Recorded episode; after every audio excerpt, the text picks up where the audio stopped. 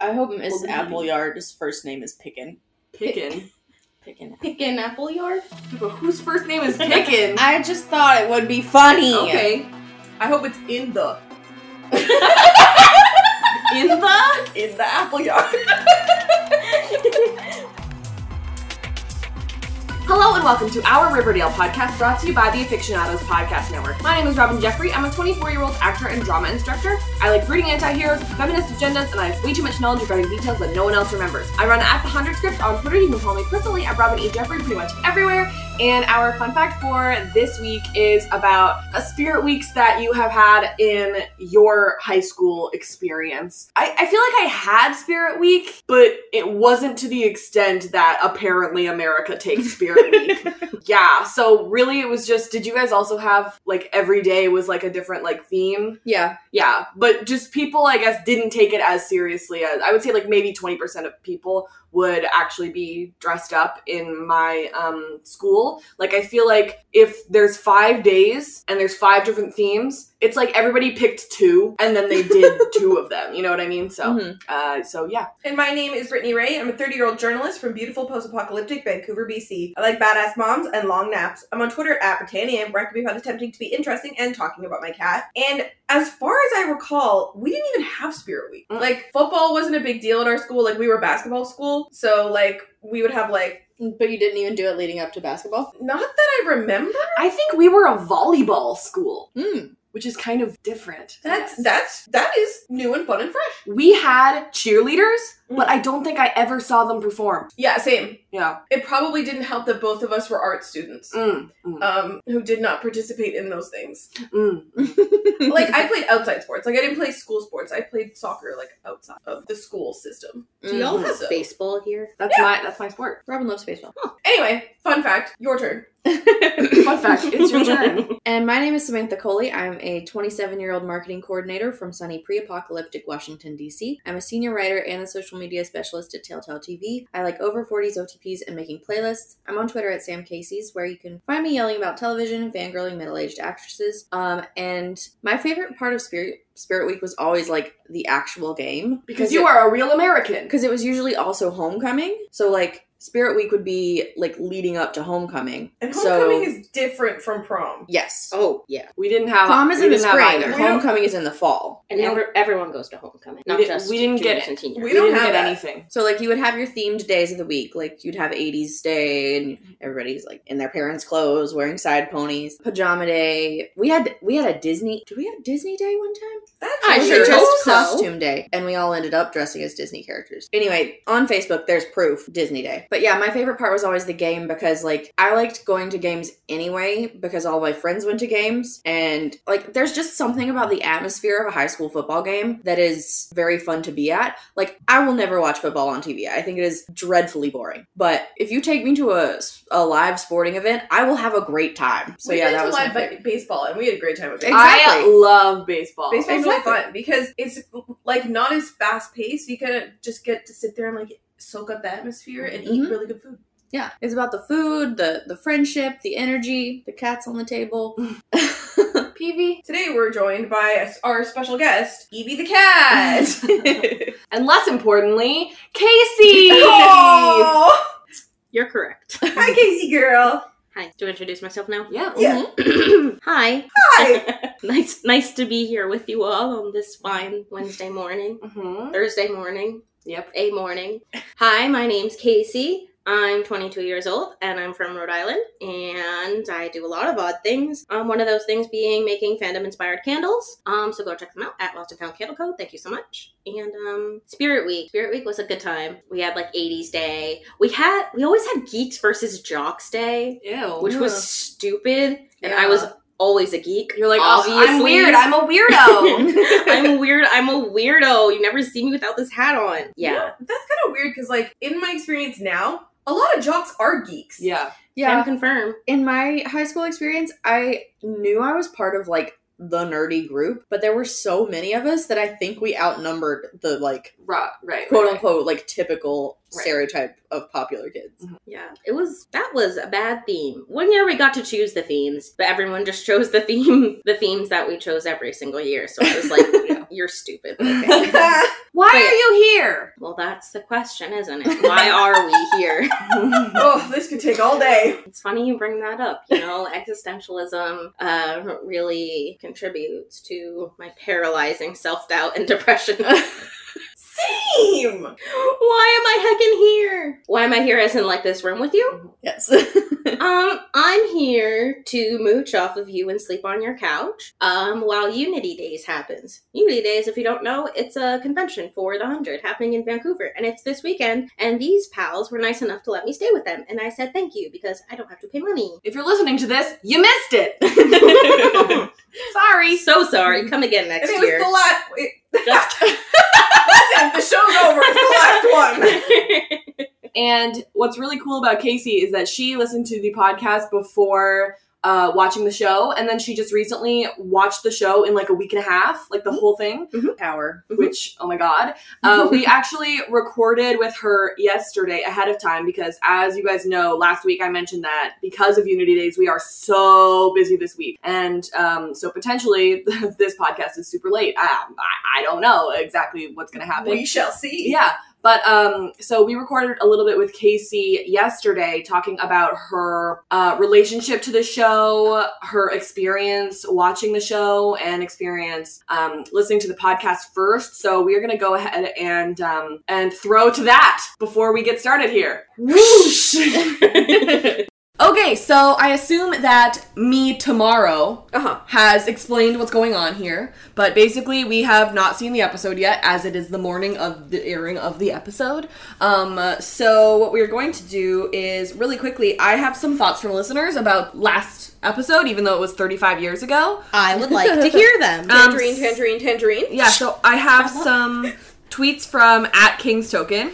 The scene between Jughead and his grandfather reminded me of a scene from Breaking Bad when Walter White is talking to Jesse about how he sold his share of the business that he had with his best friend and ex fiance, and then that business went on to be hugely successful and how that haunted him for the rest of his life.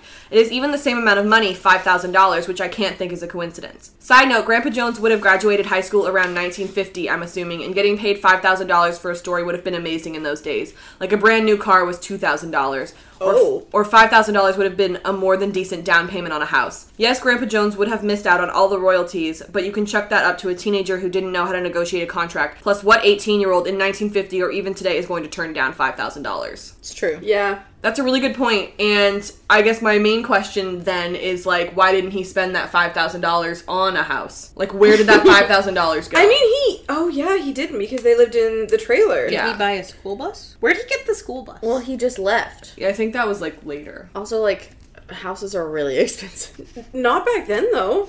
$5,000? They said that would be a decent down payment on a house. My grandpa used to like build houses, and you used to only need a grand for a down payment. That is Honestly- dollars. If we're learning anything here, it's that inflation has really screwed us. Yeah. You know? Yeah, this is why millennials can't buy houses either. Yeah. Anyway, those are really good points. Those Um, are great thank you. points. Yeah. The other thing that I wanted to bring up was we brought up the fact that Bill and Fagin and Dodger are all characters from all or from Oliver. Oliver and Company slash Oliver Twist. Oliver and Company.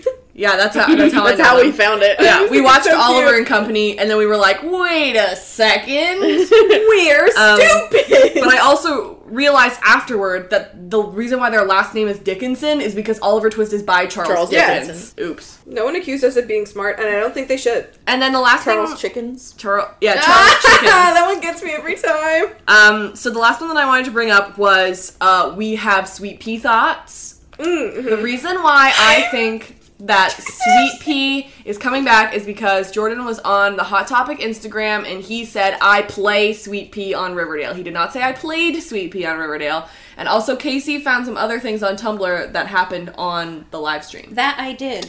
Do you want to talk about the phrase I was uh he was on the Hot Topic Instagram? Yeah, he did a takeover on Hot, Hot Topic. That's an incredible phrase. I miss him, but he's gonna come back this week because um, I'm here, and he's gonna do it as a gift to me. well, the people Yeah. the people who are listening to this Oh, they already know. They it. They're will know. Like, Casey, you're a dumbass. No, but she's she's speaking it into existence. So then when they listen to the pod, they'll be like, wow, she, really did knew it.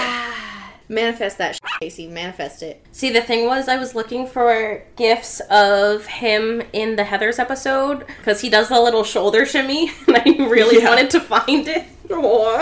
But instead, I found this. Okay, so this is what he said on his live stream Okay. on Hot Topics Instagram on December 17th, 2019. Um, I cropped off where this is from, but he said it, so credit to him. Okay, so someone asked, Am I coming back for season four? He says, That's a little bit of a mystery, but I can tell you that you guys can definitely expect to see more Sweet Pea for season four and beyond, hopefully. Then someone asked, Do I miss Sweet Pea? I being Jordan. Jordan. Yeah, I miss Sweet Pea. I know you guys miss Sweet Pea too, but there is more Sweet Pea to come. Say, Oh! say Sweet Pea more times in that sentence. when will I be back on Riverdale? You know, that's a big surprise, and I think when and I think you'll be excited when I come back. When Sweet Pea comes back to Riverdale, it'll be great. He keeps saying that it's a surprise, but then he says that it's going to happen. So it's like, so what's the surprise? like, like, like, is the surprise that you're coming back? Because Like is he now I know that. like is he a cult leader now?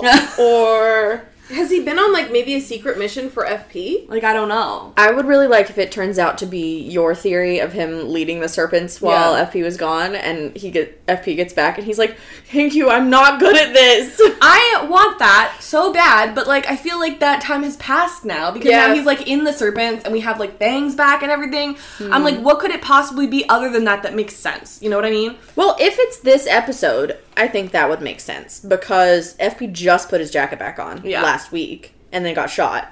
So if he's like, "Hey boys, I'm home," and then Sweet Pea's like, Boy. "Thank God." What if Sweet Pea is try- is keeping track of Gladys? Maybe. Like something that would take him away from Riverdale or away from the main plot. Mm-hmm. Well, like, my thing is that, like, him saying that it's a surprise, clearly he knows about it. So, like, has it been shot already? And has it been shot by December 17th? Like, like, that makes me think that it's, like, soon. You know what I mean? Do you think maybe it has something to do with Katie Keene and Josie? Ooh. Maybe because he did love Josie. Oh my god, he went back to get her back. I don't He think went- so. She's staying there. well, his Like, that's heart the- was in the right place. Yeah. His heart is butt. His heart was in New York. okay, um, well, we're gonna sound dumb if he does end up coming back this episode. Stop it! but- I'm willing it into existence. Okay, good. Um, so what we're gonna do right now is we wanted to talk to Casey about her relationship with Riverdale and her experience watching it in literally like one and a half weeks. I can't believe you're still alive after doing Me that. either. Cause of death, Riverdale binge. T. So, what was it like to watch that much insane content in such a short space of time? I describe it as a fever dream, Okay. and I think that holds true. It's it was such a trip. Could you keep track of any of the plots? Uh, sometimes, and then okay. So, uh, have we announced that I listened to the pod first? I listened to the podcast first, then I watched the show. Um, Because sh- Casey just makes bold choices in her life, and that's one of them. I didn't want to watch it, but then Robin was like, "Just listen to the podcast." I was like, "Pff, "Fine."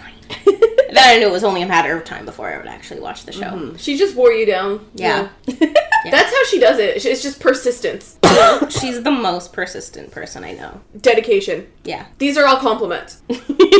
uh, what was the question you asked? So how did uh how did watching the Oh, show after um listening to the podcast affect Okay, how you watched the show? so Yeah. it was really confusing. Um, because sometimes I would like I wouldn't know if things like had already happened or if they hadn't happened yet because like I knew they happened because of the podcast. Mm. Um, so a lot of things were confusing. Um, listening to the podcast basically made no sense at all. It was very confusing. I have notes here. Do I have anything? Which is else? interesting because I've been told by people that they do that. So it's like, how do you guys do that? Like why then? Like, I I love it. I think it's so cute and so cool, but I'm like, is it confusing or is it like it's entertaining enough that it doesn't really matter if it's confusing?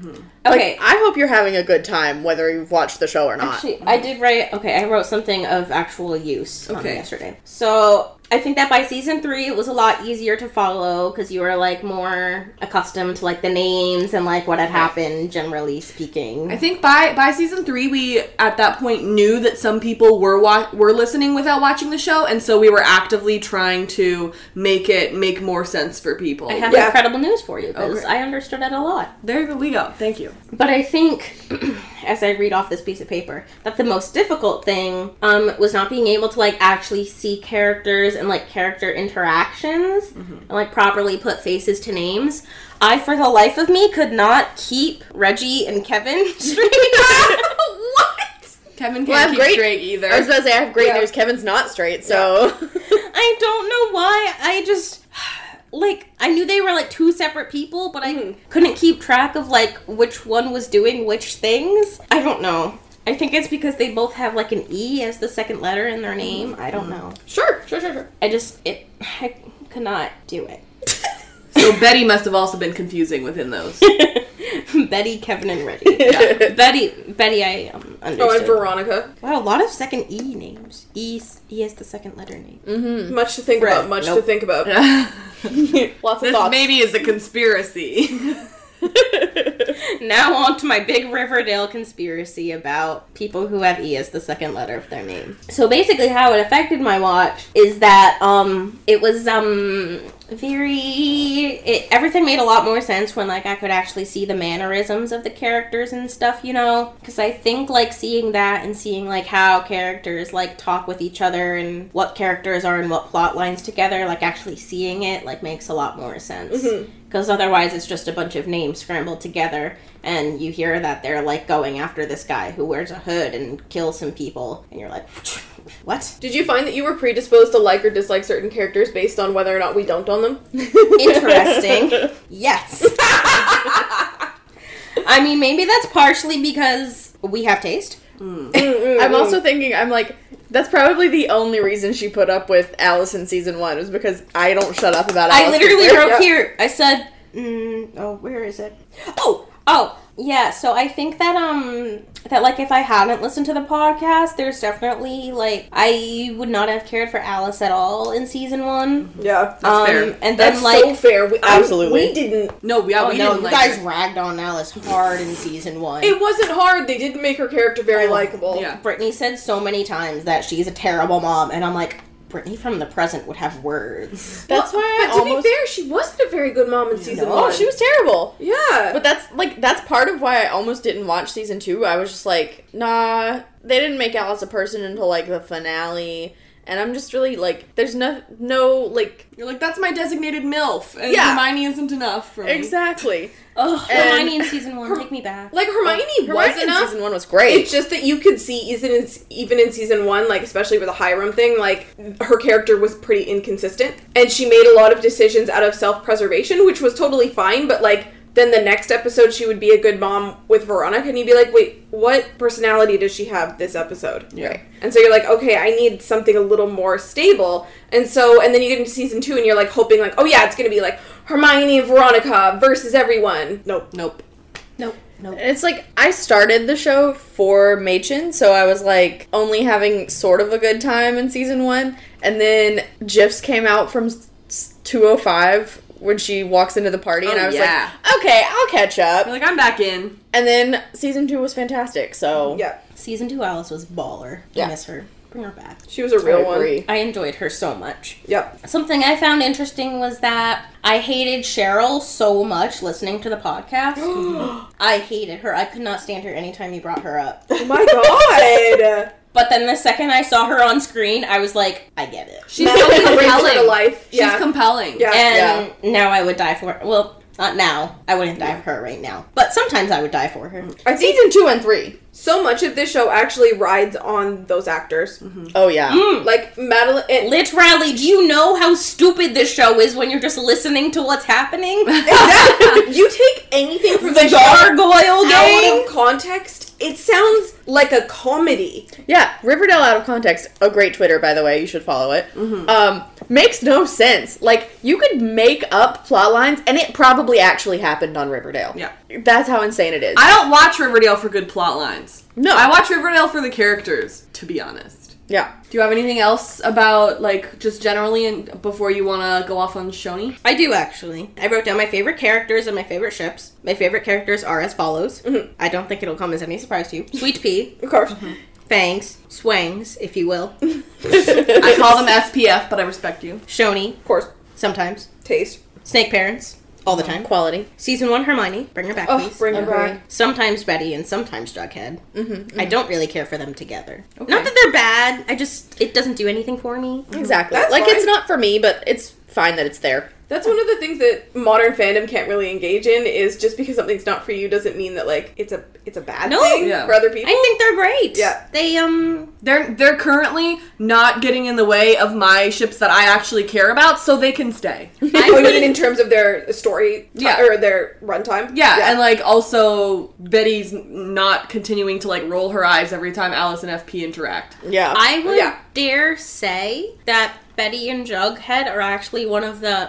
I hate separating ships into like healthy versus toxic because it's a lot more complicated than that.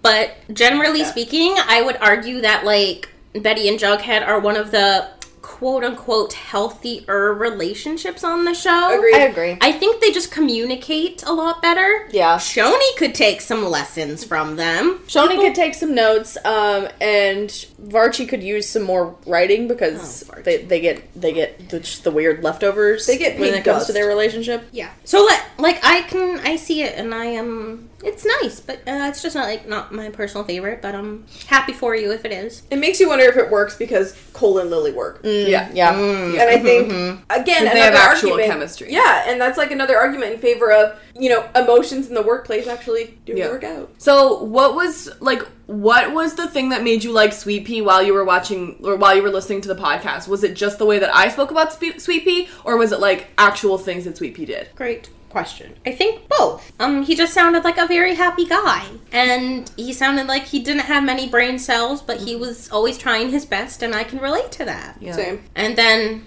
when I saw him, when I saw his face, I was like, yeah, Yeah. Yeah. Yeah, we'll keep them. that's my boy. Oh, I have a crucial question for you. What do you think about Ethel? She doesn't remember Ethel. Barb from Stranger No, Things. she remembers Ethel. Oh. I have the hardest time with Ethel because I want to like Ethel, and then she just is so unlikable. No, I don't even think- want to like Ethel at this point. I think they've they dug too hard into the like weirdo girl outcast no friends trope kind of deal. Yeah. They leaned in way too hard and I am not a fan. That's probably why Ethel has um completely disappeared. Uh like her vision board though. sure. Manifest, you know. Great. Do you want to talk about Shoni now, or do you have anything else? Oh, I have some notes about what it was like um knowing major plot points. Oh, ahead of time, yeah. such as who like the big bads of the seasons were and stuff. Yeah. So, um, I said that like knowing Clifford was Jason's killer, like knowing that the whole time through season one, it pretty much like made sense because like he was just a big creep the whole time and you never trusted him. Mm-hmm. Um, Hal just came out of nowhere. I mean, Yeah. I watched the whole season knowing that he was going to be the Black Hood, and I was like, did I listen to that right? It's him. Is it really him? Yep, it's him. That's how you know that they probably threw a dart. Yeah. Yeah. Well, I think. Well, didn't we clock how uh, when it was the Nancy Drew book? We might have done, but I also feel like there were so many like directions into other people that it's Oh, like yeah. we basically like at at some point during the season we guessed literally everybody. Okay, fair. You know? It's true. You guys did guess Hal at one point, but it was just a shot in the dark. Nothing else makes sense, so maybe it's Hal. Yeah. And that And you were correct. was the key to guessing Riverdale plot points. But unlike the Black Hood, when we got to Gargoyle King, yo, we did that with logic.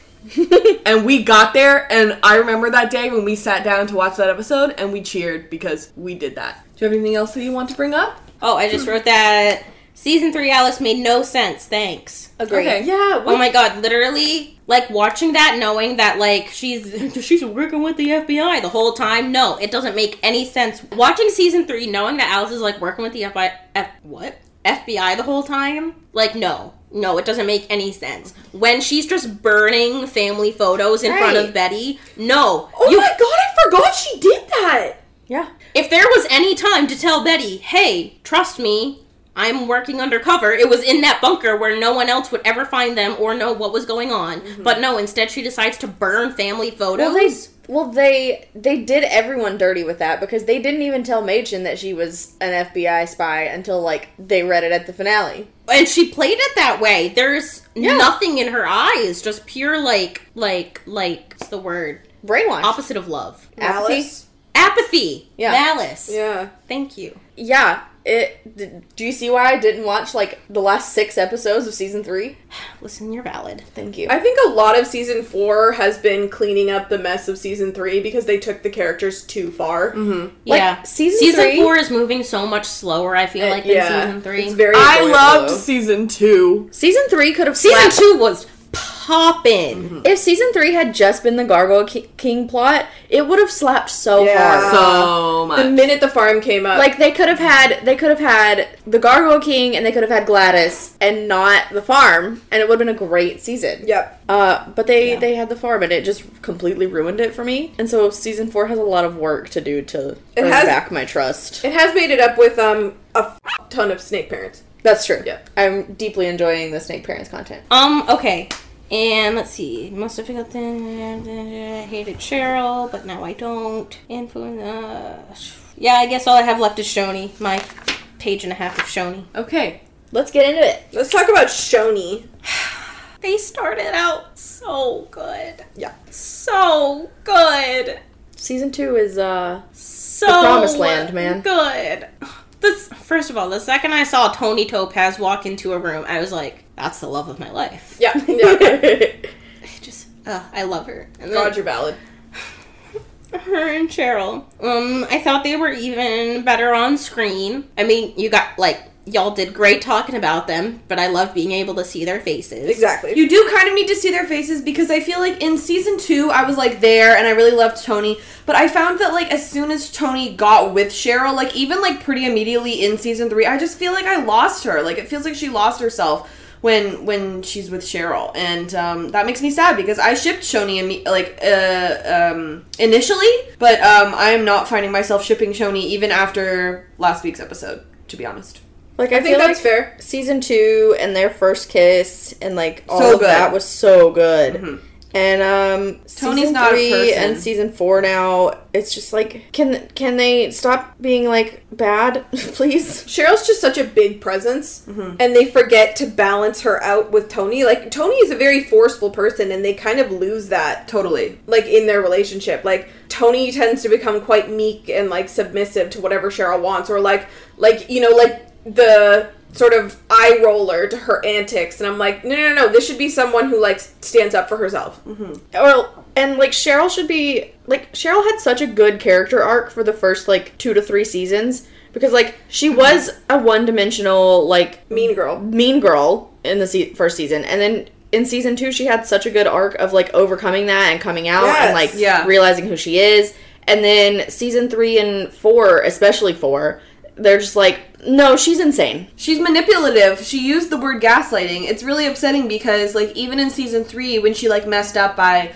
outing Moose by accident. Well, that wasn't an accident, but then Tony's like, like, "Hey, she- that was messed up." She's like, "Okay, I'll make it up to you by giving you this gang," and then immediately goes back on it by taking over the gang herself without even thinking about Tony's um like feelings about it. So yeah, that sucks. But anyway, Casey, you continue on with your thoughts about Shoni. Oh, I'm just so sad. Well, ugh, I love them so much. And I think the reason why is because the moment that got me was the moment in the diner where Cheryl comes out to her and Tony tells her that she's sensational. And immediately I made a Spotify playlist called You're Sensational and it's a Shoney playlist. that's so cute that's my girl Anyway, follow me on Spotify, Casey Wall 1. I don't know why it's not just Casey Wall. It's that's Casey Wall 1. w-a-h-l So yeah, love Shoni so much.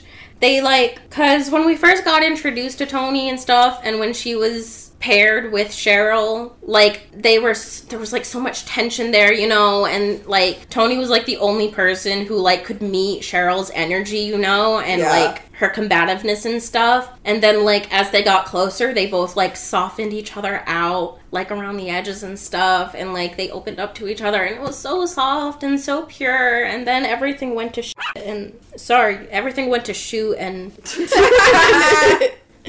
no puppy barks here. And it made me sad. Um, um, okay, yeah, now on to Shoni, a TED Talk, as it's called in my notes. Yeah, they were just so, um, it was such a, like, nuanced and, like, balanced relationship in the beginning, and, like, that wasn't something I was really expecting, but something I t- told Robin, I think when I finished season three, maybe, was that the relationships on Riverdale are like unexpectedly fantastic. Yeah. Yeah. Like the plot is a dumpster fire, but the relationships, like, they're so heckin' good. I, not like good, yeah. but they're so like Earlier this season, Reggie cried in front of Archie and was like chill about it. lit rally. Yeah. And like if they were consistent with those relationships, then it would be gold. Exactly. But they never are. But those moments, the moments Yes. are good. Yes. There are so yes, there are so many just moments. On to page two. Sorry. Um, I would have liked to see more of them before the three month time jump between season two and 3 Mm-hmm, But also makes sense for gays that they just immediately pair up and go on a motorcycle adventure together. Yeah. Just moved in together. That checks out. Makes sense. Feels good. Feels organic. Yep. Then dot dot dot season three happened. Yep. Oh boy. it felt like they needed conflict, so they um, just pulled conflict out of thin air constantly, and um, was not a fan. Like you guys say this on the podcast, like it's nice that like they don't just like treat them as like the token happy gays, like standing in the corner having no plot or whatever. But honestly, at this point, I prefer that to Yeah. what they're doing to them. Yeah. now. Just Totally. m- creating conflict for no reason. It really regresses their relationship and like does more harm than good. I think the scene in Bon Nui, Oh, La Bon Nui, Bon Nui, La Bon was gross and I did not like it. Thank you so much. People eat at those tables. I liked it. I mean, I, pers- like as as a gay, much appreciated. But the psychological issues around it were hard it was to ignore. so bad. Yeah. They were having a random conflict. it's true. They had kinky, fetishizing sex in a bar, then didn't solve their conflict and didn't like talk about it. And I'm like, what was the point of this? It was literally just there as as gross. That's fair. I mean, I recognize all of those issues with it and I agree with them. I also just think that Riverdale has a weird relationship with showing teen sex anyway. and right. if they're going to show a lot of She's teen- right. straight teen sex, I am glad that they also showed gay teen sex. The, the problem with that is that the Shoni sex is way more explicit than the straight sex. That's how And I so felt that about feels it gross. personally. Yeah. Was that That's it felt fair. a lot more explicit. That's like I do very appreciate that like Which is where They- it veers into they show exploiting sex. yeah, Yeah, yeah. yeah. Like I, yeah, like I appreciate that they like show kinky shony stuff, but I'm like, whoa, whoa, whoa. And at the That's same time you don't do this with Varchi. Exactly. And at the same time, it's like, you know, you could very quickly veer into, like, are we being nitpicky about this? And it's like, no, because other shows manage this no problem. And I think that the fact that Riverdale doesn't, despite having queer people on its writing staff, is very puzzling. Well, my other thing about it is that like we have had gay men have sex too. Like Kevin and Moose have like had sex canonically, Yeah. but we didn't see any of it. That's true. Like because because people don't fetishize gay male sex as much as gay female sex, and um, yuck. I was reading something about I wish I could remember what it was from. I was reading something about like representation of like representations of like queer women specifically in the media. And there was a statistic that lesbian was the most searched term on Pornhub in like Mm-hmm. 2019. Yep. And like I think when like that's the kind of world we live in, like you have to be really careful showing like Mm-hmm. intimate like queer woman relationships, you know. And if you're going to be that explicit, the circumstances around it should be different than what they were. Literally. Yeah. Like if, if you're gonna if you're Fighting gonna for no go reason. that far, Like, if- justify it. yeah, and if they were doing that, it should have been like in a healthy way. It should have been And, their like, for one year healthy anniversary. It should have been someone's birthday. No, they were fighting. But yeah, for some Yeah. reason they think that they, it can only be kinky and rough because they're angry with each other. Right. But like you said Angie. she didn't mean to. She had a very valid point, you guys. No, it was no. That was such a valid point. It was just so sweet to hear. Sorry. No. Can only be kinky and rough with the kinky with each other. I loved it. Um, you were the cutest human I've ever met. But like she has a good point. Like has a great point. Fantastic point. We're literally expressing how much we love her. I know, I'm just trying to go back to the point she was making. yeah, Because uh Riverdale does think that they can only like do different things when they're like fighting, which is not true because like people can do whatever they want in their bedrooms in Veronica's healthy environments. speakeasy. Or Like- Veronica's true. But like in healthy circumstances, it doesn't have to be a fight for you to like do a lap dance. Yeah. I think like that alone would have made it like a million times better in my book if it had just been like under proper Circumstances, circumstances, like for if them. it had been a birthday or Not- like a s- anniversary or a, in Uh, the middle of a fight, like, game initiation. They don't even solve anything Right. after It's a mess, Jim. they had a fight over nothing. They showed kinky sex and then they solved nothing. and um oh, the end of the season though, when Cheryl stayed behind at the farm and Tony broke her out, like that that's the Shoney I signed up for. Thank you. Right. so much. Thank you so much. I thrived. and then in all caps, but oh then we needed Jason's corpse. Oh man. Season four dot dot dot like why? Um so yeah, Shoney this season. Man, the season the f- season finale plot twist of Jason being there, I'm like, again, again. Like enough with Jason. Enough with That's the Jason! same plot thrice. Yeah, so basically, Shoni this season. Um, Tony's not her own person anymore. Awesome, great, love that. Love that. You know what I would like this season? What? Learn like literally anything about Tony, Love that. Ooh, Would yeah. love that. For sure would her love. family, perhaps. Would we know love for that her to we be know on that her Jason. uncle the, doesn't really like claim her because she does, she, she likes. Oh, that's girls. true. And Oh, we that's know that right. her grandfather was like a part of. What happened to her parents? I would like to know. Yeah. Are they alive? Did they kick her out? I would like to know more. Did she actually get into Highsmith? Who's paying the tuition? Is it Cheryl? Yeah, probably.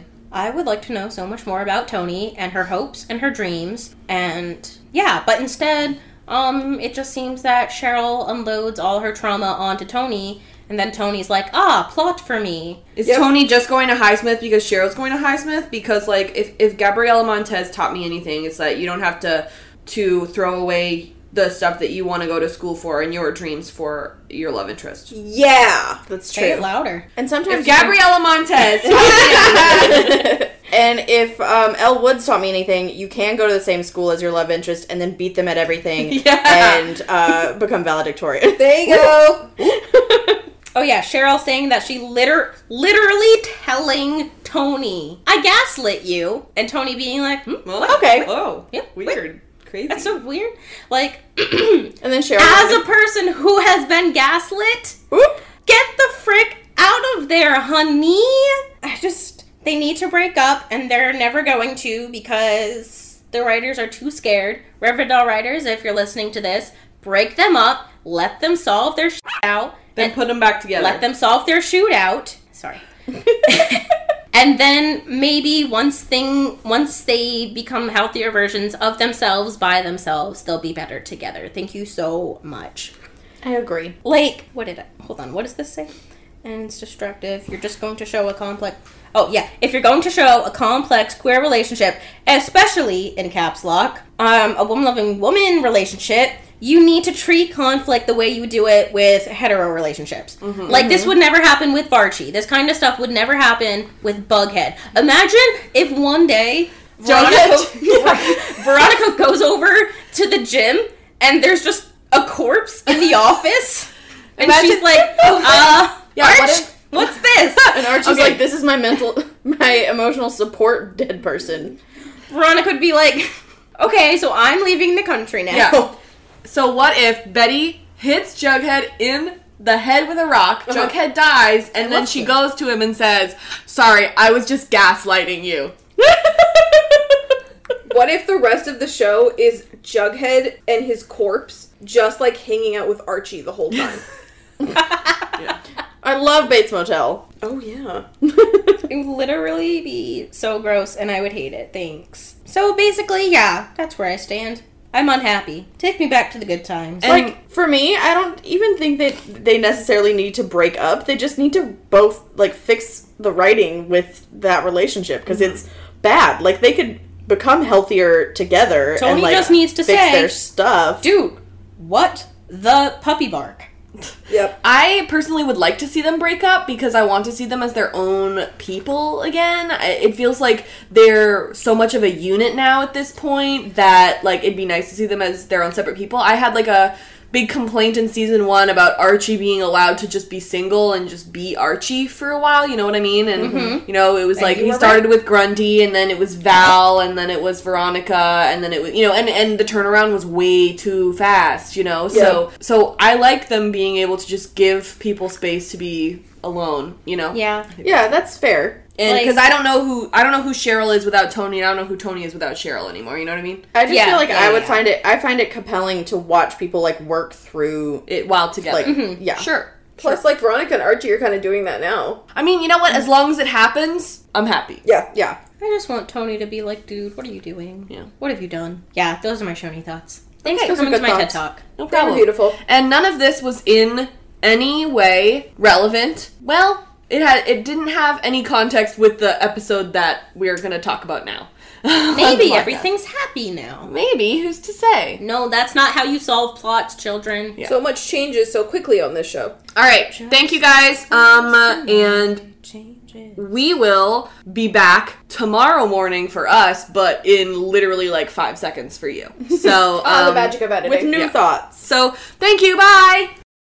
Woo! So we're Lost back. flashback Wow, sound. editing. Wow, editing. We talked a lot about Shoni. Yeah, that was a whole half an hour long, huh? I bet it didn't feel like a half an hour because it was so much fun. Exactly. Today we have words to say about episode 410 of Riverdale, Varsity Blues. So, Varsity Blues is a 1999 American satirical comedy sports drama film. That is a lot of genres. Um, Put some back. Yeah, it, follows a small town 3A high school football team and their overbearing coach through a tumultuous season. The players must deal with the pressures of adolescence and their football obsessed community while having their hard coach on their back constantly. In their small Texan town, football is a way of life and losing is not an option. Thank you so much to Wikipedia for that very dramatic summary. Is that the movie where Chris Evans does the whipped cream thing? What? Or I is have that a no different idea. movie? What is the whipped cream thing? He like covers his um naked parts in whipped cream.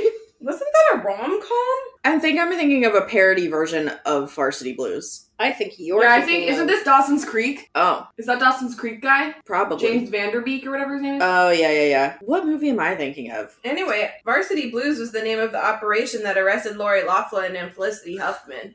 and that's what I know about Varsity Blues. okay. Yeah, James Vanderbeek, Paul Walker's in it, Aww. Oh yeah.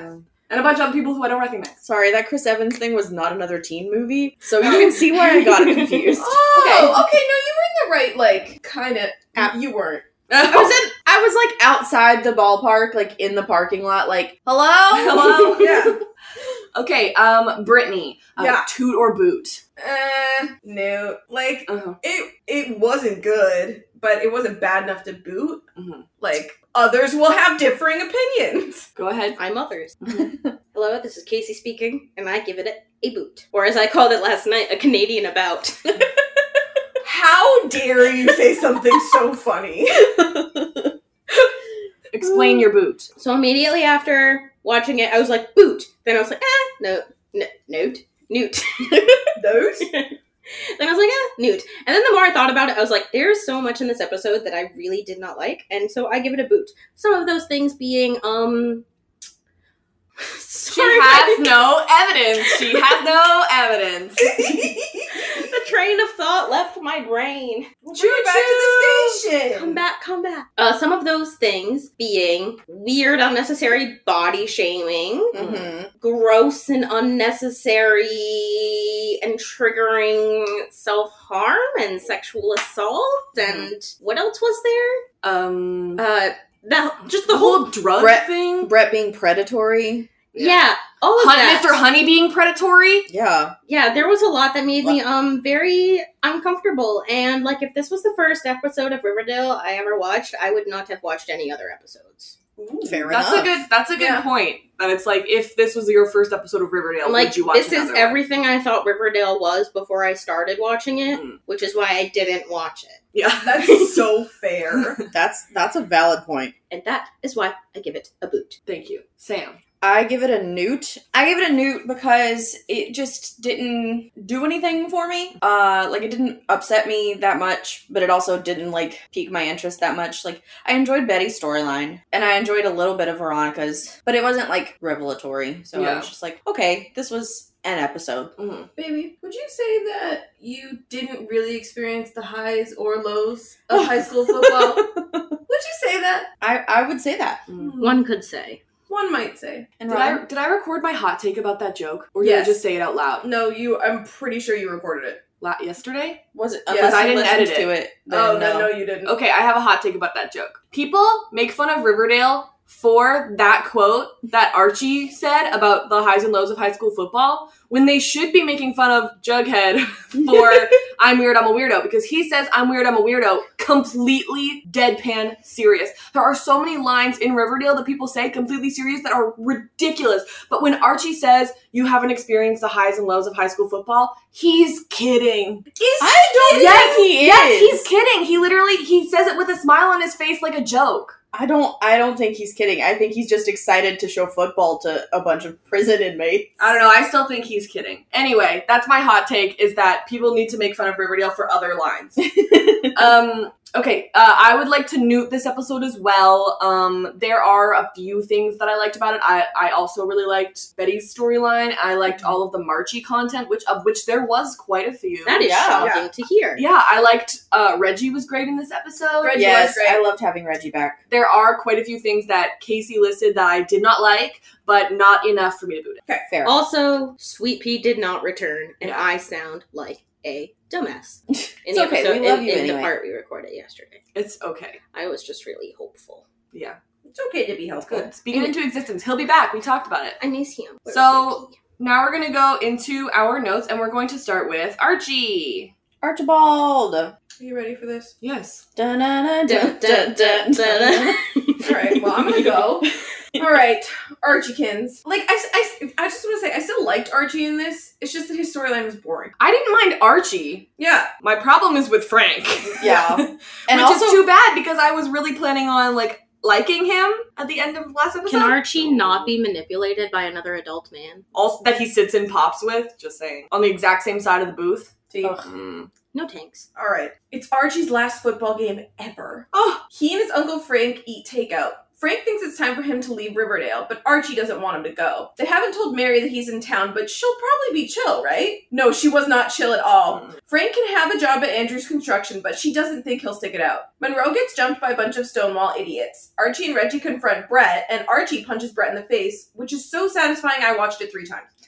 Everyone ends up in a big old brawl, so Frank has to bail Archie out of jail. They're not going to tell Mary. They eat at Pops and talk about how Fred would fight for his family tooth and nail. Also, Archie tells Frank that he boxed a bear once. Mm. FP totally rats Archie out to Mary about getting arrested, and she's mad that he called Frank and not her. Fred once took the fall for Frank when he got a DUI, and Frank said thanks by skipping town the next day. Also, Archie's grounded. Frank tells Archie that he had no idea Fred took the fall until the morning after. He left town to clear his head before he could talk to Fred again, but he never got the chance. Like, how long ago was this, Frank? right. yeah. Monroe- I have some thoughts on that. as Yeah. I was like, you could have come back anytime, sir. Also, texting? I don't know if you've heard of this, but we Calling? have phones. Monroe's knee is busted up. Frank offers him drugs to deal with the pain, which Archie refuses on Monroe's beha- behalf because boyfriends. Monroe wants to take them, but Archie doesn't want him to. They play a bunch of football and lose. Monroe taking drugs worked out because a Notre. Wait, did they lose? Yes. Yes, Yeah. yes. I was like, I know I got that right, but suddenly? Monroe taking drugs worked out because a Notre Dame recruiter noticed him, so Archie's cool about it now. Also, Frank is gonna stay at their house?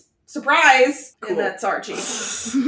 I one of my notes, like since we're talking about like time and like timelines, Mm-hmm. not the game. Thank you. That's a Star Trek joke. The first of many this week. Be sure to tune into our Star Trek Picard podcast. That was cute. Thanks. I like that. Frank goes to see like they go to see Mary Yeah. and he's like, I didn't even know that he died until a month ago. And I was like, buddy, No one knew. he died where until were you ago. a month ago then? Right. He said he was out. He said he was on a crab boat. Oh, he was on a crab boat. Yeah, but I thought he meant like I was on a crab boat, so I didn't know it happened. But after I got off the crab boat a month ago, then I figured out that he died. And it's like, okay, so where were you a month ago? Well, Archie said it's been a few weeks. Yeah, but So maybe Oh, he so showed he- up like a week after he found out.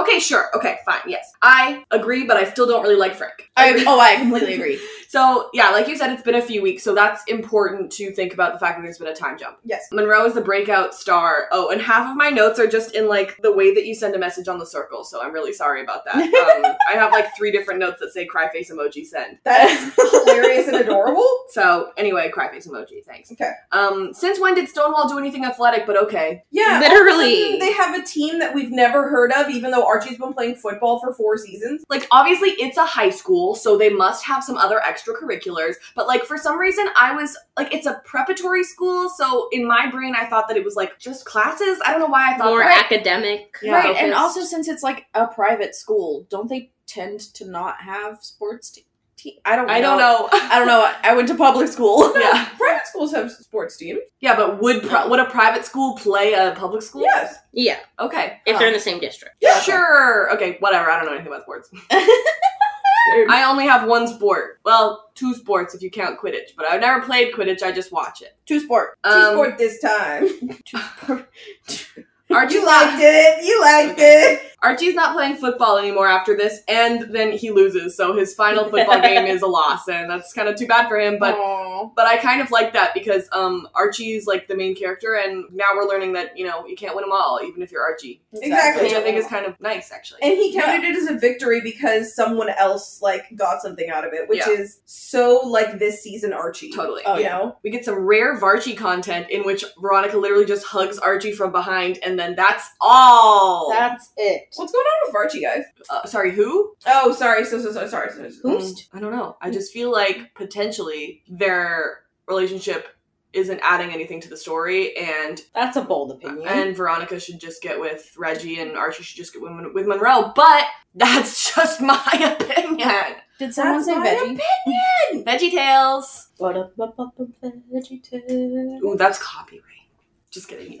Can you imagine if we worried about that? So he's eating Chinese food with Frank, and I knew that Mary didn't know immediately. Oh, like yeah. seeing him at the community center, I was like, Mary doesn't know he's here. Yep. Yep. for sure. And it's been a few weeks, so it's been like three weeks that he's been sleeping in the cot at the community center, and he, Archie's been keeping this from his mom. I think Mary is so completely valid all episodes. Oh, Oh, I'm absolutely. Totally. Team Mary. for sure. Team like- Mary all the way. She saw someone who was a drain on Fred and hurt him repeatedly, and she's like, "Great, now you're here to do that Do the same, same thing thing. to my son. That's neat." Also, I think it's ridiculous that Grandpa Artie had three sons. As far as we know, that's it. Had three sons, named one of them Oscar, and named the other two Fred and Frank. F names. What in the hell? Sir, your other son's name is Oscar. Oscar's like, "I'm special." Well, Um, so Frank mentions that Fred had like a really good arm, mhm. and I was like, I didn't think that Fred played football, and I looked, and it was baseball. Uh, yeah, it was Yeah. baseball, I just but wanted like to still a good arm. yeah, oh for applies. sure, throwing. Like, oh, what was the other one like then? Um, Frank was planning on leaving. He was going to leave, but Archie stopped him. Well, don't let the door hit you on the way out. But, but Archie stops him, so now he's still here. Okay, Dang it, so Archie. do you think he was actually going to leave, Uh, yeah. I- or do you think he was Mm, looking no, I for think it's- Archie's reassurance Oh, that he yeah, yeah. should stay? Yeah, no, no. I think it was like a pity, like, oh, I, I'm gonna I get out of guess I'll leave now. I mean, we, you I'm can see that. almost at the door. Off I go into the dark, lonely void.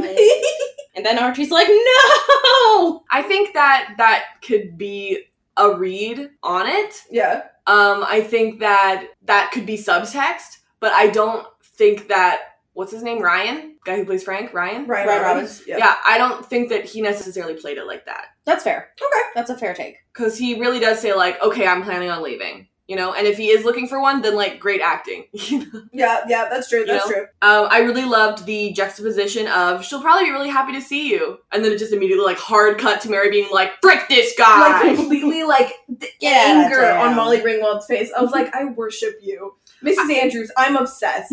I just really love that Mary is not afraid to like antagonize him to his face. Yeah. Oh yeah, Like that's like I mean, she's a lawyer, right? Mm, yeah, true. Like she has no problem saying to someone's face, "I hate you." yeah. So he didn't come to the funeral, didn't get the news until a month ago, and then my next note was, then where were you a month ago, bro? But we talked about Mm-hmm. this. Uh, he, potentially he can get a job at Andrew's construction, and then Molly's like, why are you asking my son for a job? But it was Archie's idea.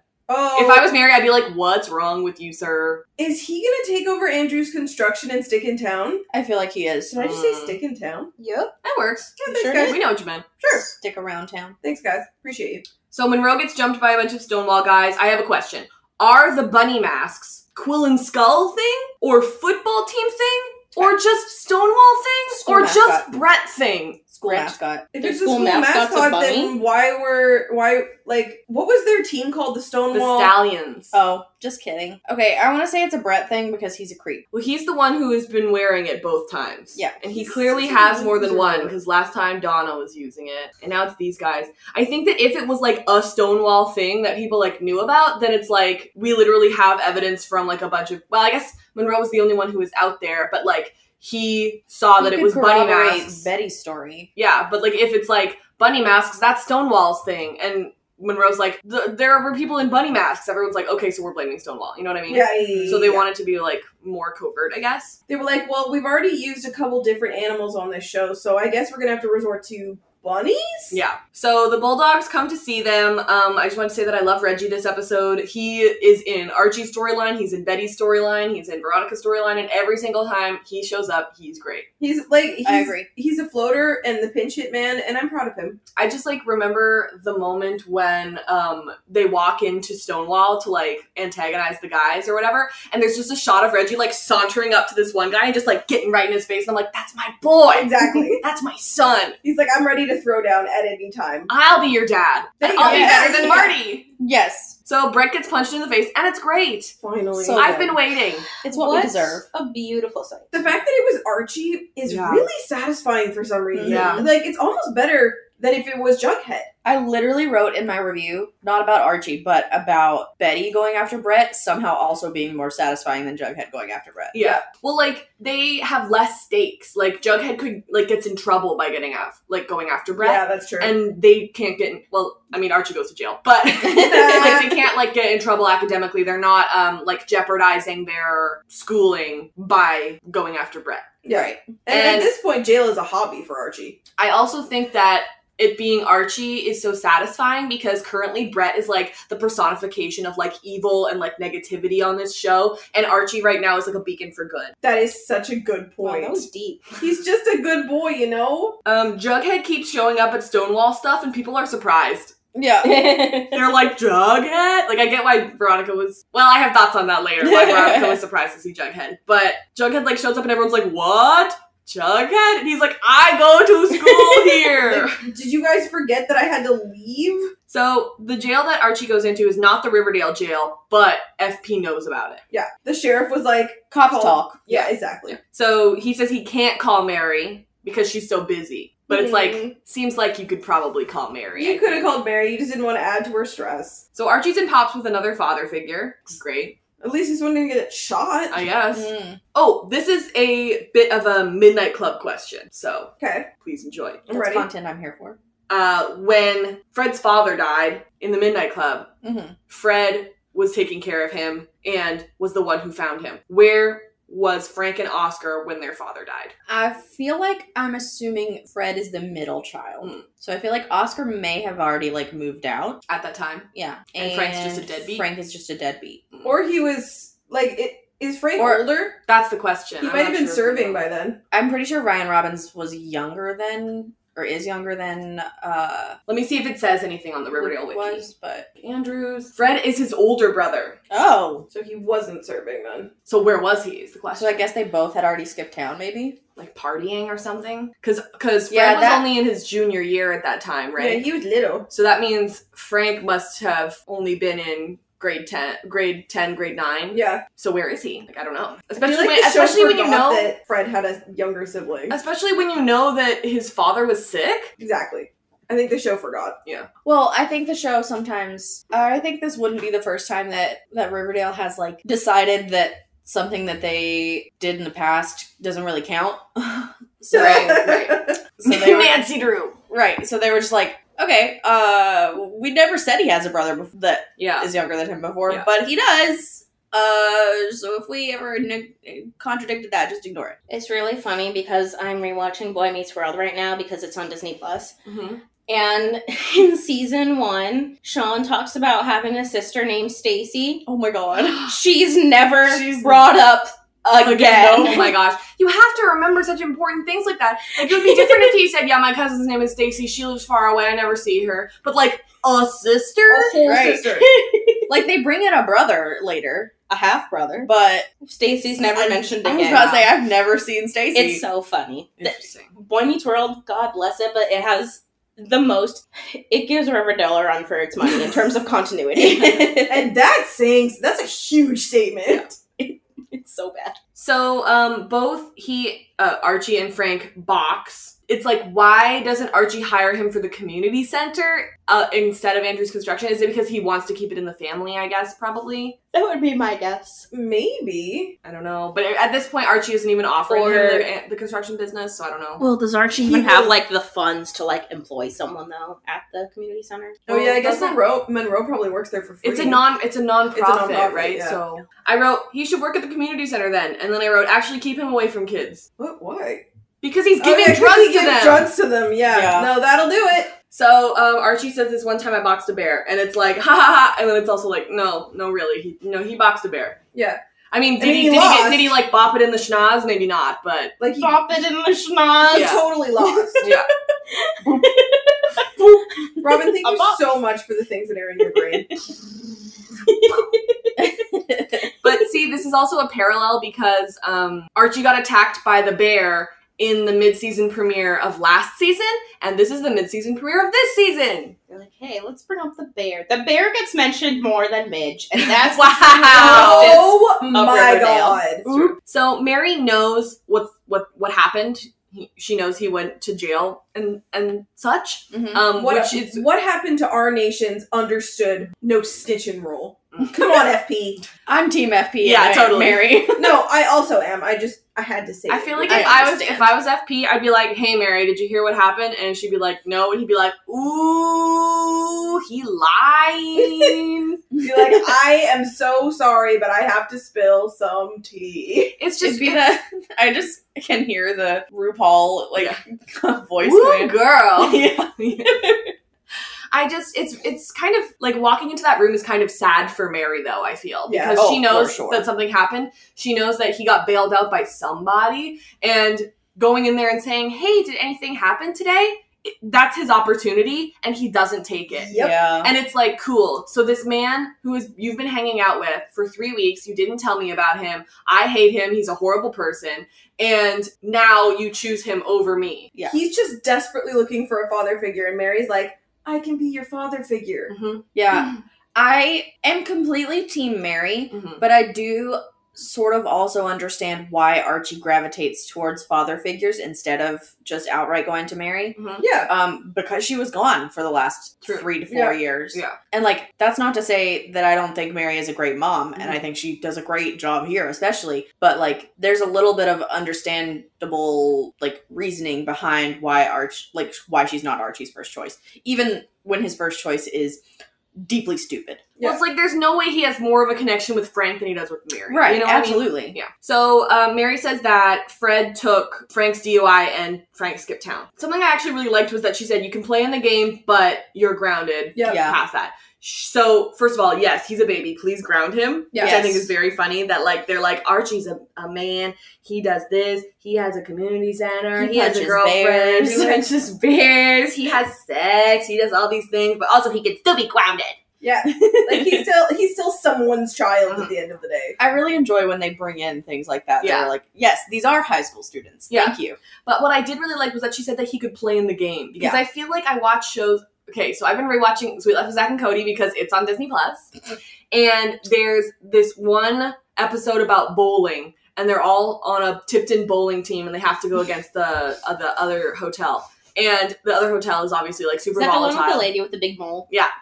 Um, and Zach is their star bowler. He's like great, he's awesome, and they're going to win against the other hotel because Zach is the greatest. And then what does Zach do? He treats Cody poorly, and so Carrie grounds him, and uh, so now he can't play on the bowling team. And I'm like, obviously this was the right move, like as a mother, but like as somebody That whole team is gonna suffer. yeah, Yeah. as somebody who's like on like on the Tipton team, I'm so disappointed Yep. that like now the team is like gonna go to crap, and obviously like Arwen Arwen fixes it and everything's fine. Oh, that's such a good scene. I know. But I just thought it was pretty satisfying, not only that he was grounded, but also that he she is allowing him to play in the game because it is such a big deal to him and it's a big deal to everyone because he's the quarterback. Yeah, like you don't want to screw over people who are counting on him. Yeah. And like Yeah. for him, like that would be one of the worst things that could happen to him. Mhm. So Archie goes to Frank and asks about sup, basically. So Um, he says that Fred took the DUI without him asking yeah, him. he had no idea. and also he had PTSD and was having a hard time coping. So it's like Yeah. there are so many different like There's a lot of point of valid views. reasons why, Yeah. like you can you can understand, and like he never once like says like he doesn't give excuses. He's like, listen.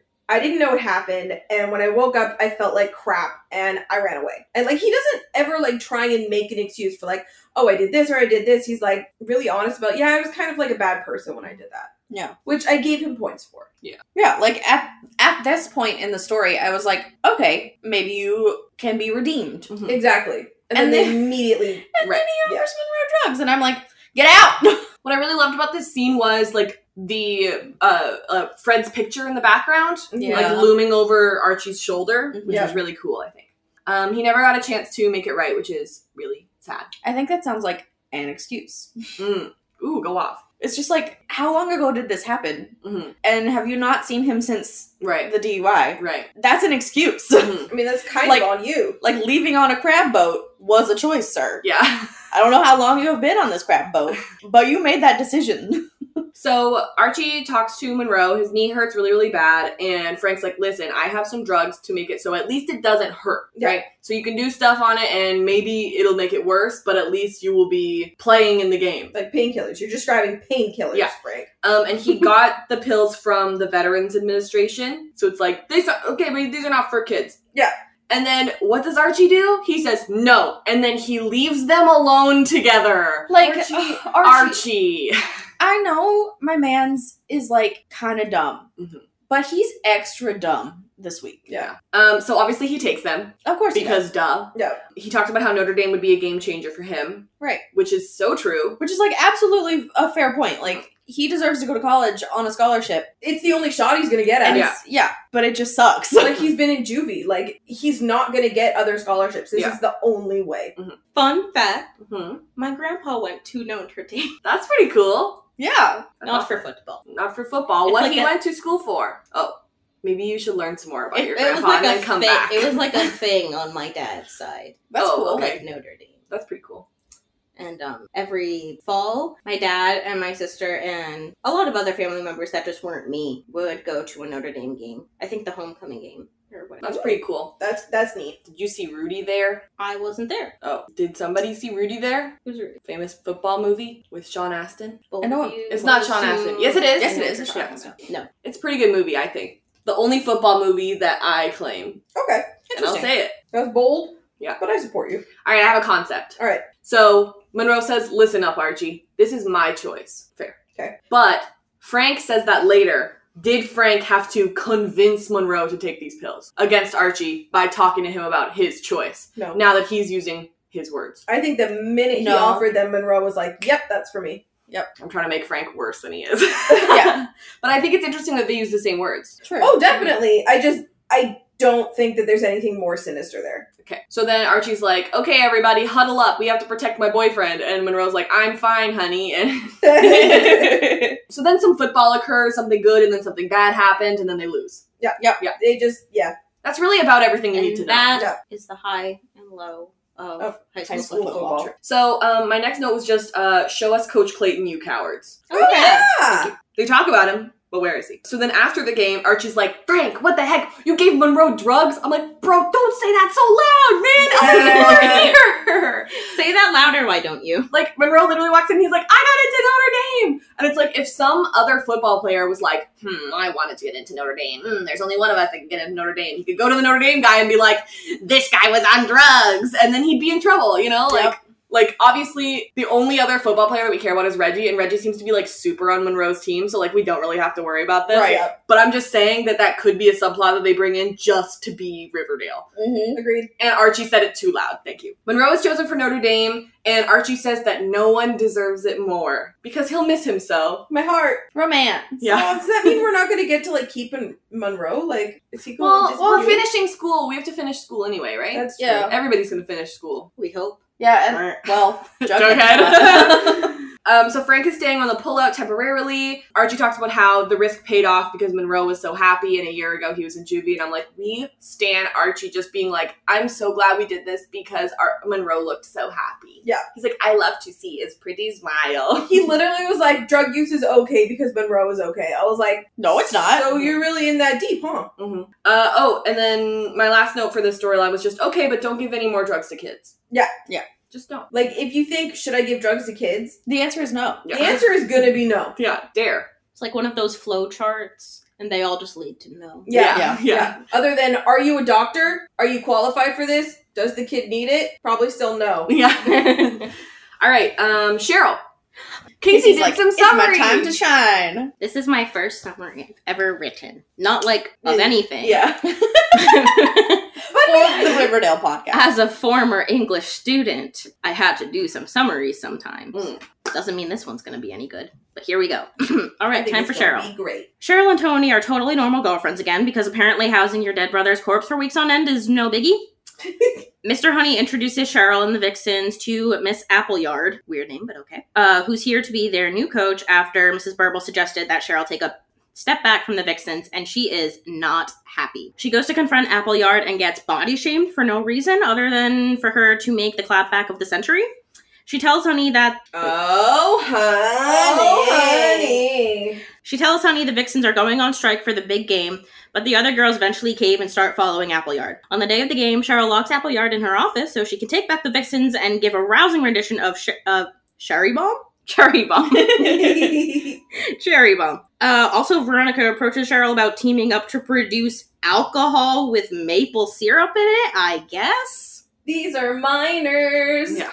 And Veronica, you just did that, and it didn't work. Yeah, we got thoughts about that later. Okay. um, my first note on this storyline was just that I was never allowed to wear the stuff that Cheryl wears at my high school. No. Not that I Oh, tried right. to, but like that was not allowed. Confirmed. I, I wore like a half a v neck once Yeah. and got in trouble. Mhm. Like, I don't see the problem with it because, like, I feel like girls' clothes are policed way. Oh, more than absolutely. boys' Clothes. But it is shocking where you're like, oh, so you can just do that, huh? Mhm. That's not Yeah. realistic. Yeah, like we are fully like policed way more than we Mm. should be. So, and I think everybody should wear what they want to wear, uh, and that boys should just not look at girls uh, in a predatory way. Or, Oh, ever, or don't look at anybody. me. Yeah, just don't look at me. Bold statement. um, but yeah, it is a little bit like ah, yes, that's one of those things where it's like this is a television This is- show. Mm-hmm. This is a fictional universe. So we get Ms. Appleyard. I don't know if I don't now I'm confusing myself because I Googled her and I couldn't find anything, but I realized I never actually looked on the list of Archie comics characters. So I I went and searched Apple on the Archie comics characters and I got Greta Grappler. Okay. So we've got um Patty Pacer and Greta Grappler, Those are Riverdale nice. High's female coaches who specifically teach the girls' teams. Pacer, appearing in 1988, was the faculty sponsor for the cheerleading squad. She was noted for pushing the team and holding grueling practices, which led to success. Coach Cleats found her implausibly young to teach, whatever Coach Cleats, What does that even mean? Coach Cleats. and was initially reluctant to accept her. Later stories featured Grappler, a tough, aggressive coach with a bulky, muscular build, contrasting the physically attractive Patty Pacer. So it seems like potentially Appleyard was based on Patty Pacer, I would think That would make yeah, that would make sense. but I'm glad that I searched Apple to find this you learned something today. somehow. Yeah. I probably should have just searched cheerleading and see so whatever. But but no. okay. We'll see what Apple comes up with. Mr. Honey's first name is Holden, and um, so he's just Holden Honey. Ugh. And it just sounds like he's like holding a little mug of honey, and he's just a little baby. He's not like, a "I'm baby. holding He's my- an adult male who He's like, gets "I'm his holding- jollies off of pain of minors. I'm holding honey. I'm holding honey. Look at the honey I'm holding. Do you think his mom did that to him when he was a kid? I hope Miss Cleats. Appleyard's first name is Pickin. Pickin. Pickin. Picking apple yard. Yeah, but whose first name is Pickin? I just thought it would be funny. okay. I hope it's in the In the in the apple yard. in the. Okay. That's a worse name than Pickin. yeah, that was the joke. Stop yelling at me. Anyway. I was just saying that it Apple, was. Her name is Inva. I thought that Cheryl seemed pretty at peace with not controlling the vixens by the end of in treatment, and I feel that this is a step back. Are you I agree. trying to say that Cheryl has an inconsistent character? Yes. I Whoa. Oh. know. Bold statement. Bold statement. I do have to say that I Considering love that that's there true. I do have to say that I love that there was literally no talk of Jason at all this episode though. Oh yeah, agree. Like he's gone now. I'm willing to accept that like Jason just like never existed and the whole um plot the whole corpse plot just never happened. Uh, for a second I was like that that, that makes season 1 a little confusing. I just I don't think the show knows what to do with Cheryl. Yeah. I don't think it knows how to handle her character, how to give her consistent plot lines, like so they kind of just do anything. Dear writers, when you're thinking about um, writing Cheryl or Alice, look at season two. That's what you did right. Mm. Yeah. If you look at anything else, Stop. don't. Get some help. I don't know if I said this yesterday or not, but it seems to me that Cheryl is just their token, like, go to psycho, Crazy. unhinged Yeah. person to do crazy things when they need crazy things to happen. Mm-hmm. Exactly. And, And she I'm like- deserves so much better. No thanks. See, she's she's a complex human. When I rewatched it this morning, I noticed that I- I think that Miss Appleyard would have been completely kind to Cheryl and would have even let her continue to be like in the front and everything. But I noticed that Cheryl's the one who starts off volatile. Oh yeah. She's the one who insults her first, you know? Yeah, Cheryl comes in guns blazing. Like was Appleyard's response like appropriate for a teacher? Absolutely no, not, not absolutely not. But there is something to be said for, you know, hostility meeting hostility. Yeah. I which don't know. goes to her maturity level. Are you talking about the body shaming thing? Yeah. Because this is before the body shaming thing. Oh yeah, that's This is when she's literally just like, "Hey, I just want you to know that this is a cheer squad, so we're gonna do cheers and not musical numbers, okay?" And Cheryl's like, "How dare you!" And I'm like, "You're not the coach, Cheryl. Just be." And like, I think that everything Miss Appleyard does, other than the body shaming thing, which I think is completely unnecessary, and the the only reason it was in there was to make her like a little bit unlikable. Every single other thing she did was totally valid. She literally was like, "I'm I'm the coach. You're the athlete." Here's the divide. I'm ahead of you. I mean, I think that's completely fair, and I do think she's in the right, but I think she comes off condescending immediately. Yeah. Which Totally. I would, like, is gonna make Cheryl react the way she does because she's Cheryl. Sure, but if you're the professional Oh, yeah. and you were hired to do this, I just think she could have, like, came in a little softer and maybe gotten a better reception. And there's also something to be said for the fact that she completely attacked Cheryl's leadership style immediately. Mm-hmm. Yeah. By without saying even like, knowing her. yeah, exactly. well, that's because she's not supposed to be the leader. I know, but she's like, what you've been doing is stupid. Mm. Which is like, Oh, gotcha. what, the, like, It's so invalidating. yeah, Because like it, it may have been what she thought was stupid, but it was working for the Vixens. yeah. I guess because they weren't going to any competitions or anything. She's trying to get them to go to competitions. You know, she says that she won nationals three times, or not one, but like took them to nationals or something. Yeah. You know, like I think she's just doing what has worked for her in the past, and she's not considering what works for each individual like group of girls. Exactly. And like you have to evolve with like the, the era that you're in. And like Yeah. a combination of lip syncing performances and cheer Mm-hmm. is cool. But, Like especially with like more modern, like updated songs. Why Right. not? like a classic cheer to me is gonna be like really boring, especially now after like watching the Vixens. So when um, Cheryl brings Appleyard the muffins, is she actually trying to work with her or not? Yeah, I think she is. Because- oh, you think no. yeah, her the way that she No. talks is like still really really Mm, rude. no. So it's like hard to tell I whether think or it's not. just a Cheryl. yeah, like Cheryl's trying to work with her so that she gets her way. I think she's trying Yeah. to get her way, but I think it's like a bees with honey situation. L O L. So it's like, okay, I, demanding my way didn't work, so I'm gonna try to be nice about it and still Mhm. Mm-hmm. get my way. Right. But Cheryl's version of nice is different from other people's. Right. I'm just saying, like in Cheryl's head, she was like, okay, an olive branch in the form of muffins. So she's like, "I'm the coach," and I'm like, "Yes, I'm with you." And then she's like, "I'm here to body shame you," and I was like, "Oh, I'm not with you anymore." I, I, I'm, I'm good. Thanks so much. Completely unnecessary. Literally only there so the writers make her unlikable, and uh, I think it's stupid. It's like- and so that Cheryl say, "My body's perfectly prone."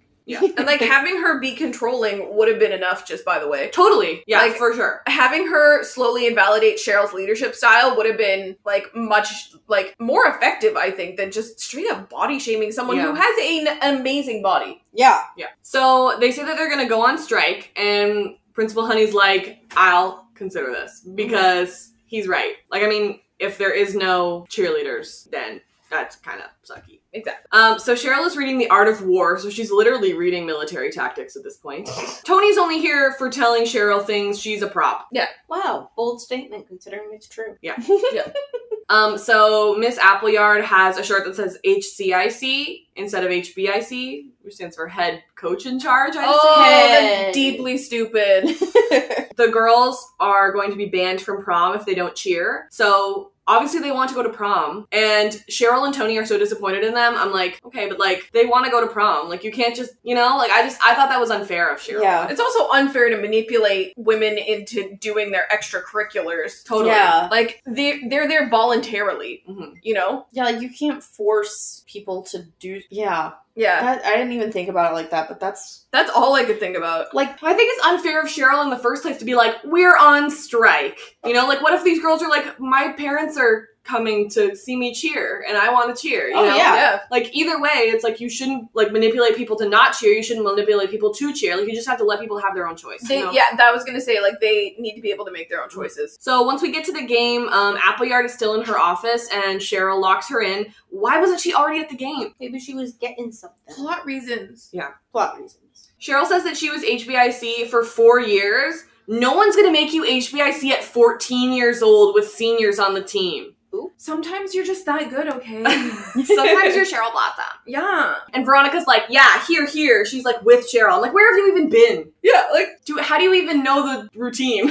I forgot that she was even a vixen. Mhm, when did they even practice this? Exactly. So um, Cherry Bomb is the perfect choice, but I would never listen to this version over the original. Ch- ch- ch- ch- ch- ch- ch- ch- Cherry bomb. Um, I like I I it, it was a, the perfect song for it. Oh, for Yeah. sure. Mm-hmm. I actually really enjoyed the choreography. Yeah. So did I. It was really As creative. someone who danced for 10 years and has a lot of problem with the past choreography in the show, I thought it was great. it's upsetting because the choreography for like the cheerleading stuff is always so good. So much better than the actual but the musical musicals. choreography is always so bad. I'm like, Yeah. what terrible opinions do you have of musical choreographers? And also, last year for Heather's, the choreographer was supposed to be Tony, and it was worse than Carrie. yeah, it really was. It was deeply disappointing. Thank you. It was also interesting because we had literally just watched the Katya Alaska Cherry Bomb lip sync that day, and uh, that was a pretty cool coincidence. Yeah. Yeah. Yeah. yeah. That's Cheryl. Veronica? Veronica. Yay! Oh, Wait, I thought we were- Veronica. Oh yeah, then Betty. Right. Got it. I know how our order works. Veronica. Veronica's working on making her rum, and she's used her Abuelita's recipe with a twist. Her rum is spiced. Wait, but what I love about that is that she literally just like she just put adds rum in it. spices. Yeah. She's like, is this part That's She's not like, yeah, spice that's one of the spices. She just put all spice in her rum. it's, an, it's like an everything bagel, but it's an everything bagel. I'm like, mm, this is uh, rum that I would get at Red Robin. She and Reggie both think it slaps, but um, honestly, they're teenagers, so how would they really know um, if it slaps? Wow, Yeah. this is the only rum we've ever had. It's delicious. we have nothing to compare it to because we're teenagers. She pitches Luna rum to a group of local restaurants who knew Riverdale had more than one restaurant. Not me. Oh, oh, yeah. She's successful and she sells several cases. Hiram decides he's suing Veronica for a patent for patent infringement because one of those restaurant owners is a friend of his. Even though Veronica added spices, she still used the core recipe, so it is still the same thing and he's allowed to sue her. He asks her to team up with him instead of continuing this exhausting battle and she tells tells him to keep walking because it's too little, too late. Uh, I'm genuinely proud of her in this moment. True. Reggie has an idea to get back at Hiram during the game, so during halftime, they key his car and then pour a bottle of rum in the gas tank. I love it. After the game, Cheryl offers Veronica a maple snow cone and it gives her a wicked idea. Veronica decides to combine her rum with Cheryl's maple syrup and create a partnership. Cheryl comes in for a taste test at Pops and son of a she's in. Okay, but Veronica, you have to change the core recipe of the rum or you will continue to be sued Right. over and over and over again. I said this last night. I said I said, "Okay, so I'm going to make a soup recipe. And what I'm going to do is go buy a Campbell's soup and then add a little more salt and hopefully Campbell's won't be mad. right. And then I'll sell it for way more." Just put some cardamom in your chicken soup Yeah. and then it'll be different. Yeah. As a treat. Veronica is so sure that this rum is different enough. I- and I'm just like, oh, she. I think it's supposed to imply that she reformulated it. I, it, it has to. Maybe maybe if she form like maybe if the maple syrup is fundamental in the like Hmm. Mm. creation of it and not just an accent flavor. Mm. Yeah. Like if she somehow I don't know how making alcohol Yeah. works. So if it's somehow like important in like the distilling process, I would buy it that it's different enough. But like they don't make that clear. Maybe instead of maple flavored rum, they're gonna make rum flavored maple syrup. Mm. That They sounds should disgusting. do that. That sounds smarter, but I don't know if that's Like I don't know how the I whole agree. patent thing works, but I'm assuming like But I don't think they're drinking maple syrup out of shot. I'm go glasses. well, I would do that. I'm gonna go out on a limb with absolutely no knowledge, but probably if like the recipe is like 51% original and like 49% like the Yeah. her abuelita's base, then Yeah. like it's fine. Right. Again, I have no knowledge of these. things. No, I think, that, I think that's probably. But pretty I'm close saying to it with accurate. confidence. Yeah. Sure. Veronica says that the Luna name comes from her grandma, but did her grandma not get it from her grandfather? Like she would have had a maiden name. Maybe you she know? didn't take it? Did she not take her? Well, No, Hiram 'cause says that that Hiram was says his, it was father's his name. father's name. So it's a Um, little confusing. Like obviously it's like of the fabricated story or whatever, but like that was just a little confusing. like I get I get why she says it and like cuz she's using her abuelita's recipe Mhm. Mm-hmm. and blah blah blah. But I still wish she had just changed her name to Gomez. Yeah. So someone buys a case of her alcohol, but then tells Hiram. And yeah, at the game, we were confused last night watching it because we were like, "Who's that lady that Hiram's sitting next to?" I paid attention, and I think the lady who buys a case is the lady that he's sitting next to because he says that he knows her. Oh, I think. I think that's the lady. Also, the implication that Hiram has friends. yeah. He's like, I, I have a friend who owns He them. has like, I'm like, associates. so you basically have all of them living in terror, and that's the one that ratted first. Is, yeah. is that not what a friend is? Oh, mm, okay. So she says, "Listen, Dad, I know that I can't serve rum here, but I can make it." And I'm like, "No, y- uh, no, you're a minor. Every okay, whatever the rules are. The core of the recipe is the same, so stop or I'll sue you. Should we work together?" And Veronica says, "No, it's too late. You have burdened me too many times." Which, like Sam said, is we're finally. Yeah. so Reggie's got a revenge plan, and um, gosh, I miss Veronica and Reggie together. Agreed. Um, it's really nice that it seems like their relationship is like repaired, and you know, like they're friends, which is nice. I but- just loved when they schemed together. yeah, I loved that for them. Cheryl hands the snow cone to Veronica and says, "Care for a lick?" That was weird. Also, that's not how you eat a snow cone. Nope. They they did that and I was like I've watched enough Instagram edits to know that people ship Cheryl and Veronica. Uh and I was just like They did it. this for is them. weird but it's for the gays and Yeah. I'll take They it. did it for them. I just feel like if you just lick a snow cone, then the ice is going to become like hardened, and then like like it's gonna melt a little bit, and then it's gonna harden, and it's like that's just you can't eat a snow cone like that. I do It was both a very ways. odd way to eat a snow cone. Yeah. Don't usually you have to like I don't know, I lick and bite. I just feel Yeah, like it's it must so cool. have been because biting snow cones is not very glamorous, and Yeah. Veronica is glamorous. It's also probably like easier to do that with prop food. Right. Oh, good point. So now they have the maple syrup because Cheryl didn't sell the company to Aunt Cricket. Yeah. Hiram has a vanity plate in which it's just his name in all caps, except for the I is a lowercase. Hiram. It just it, it was yeah. Hi.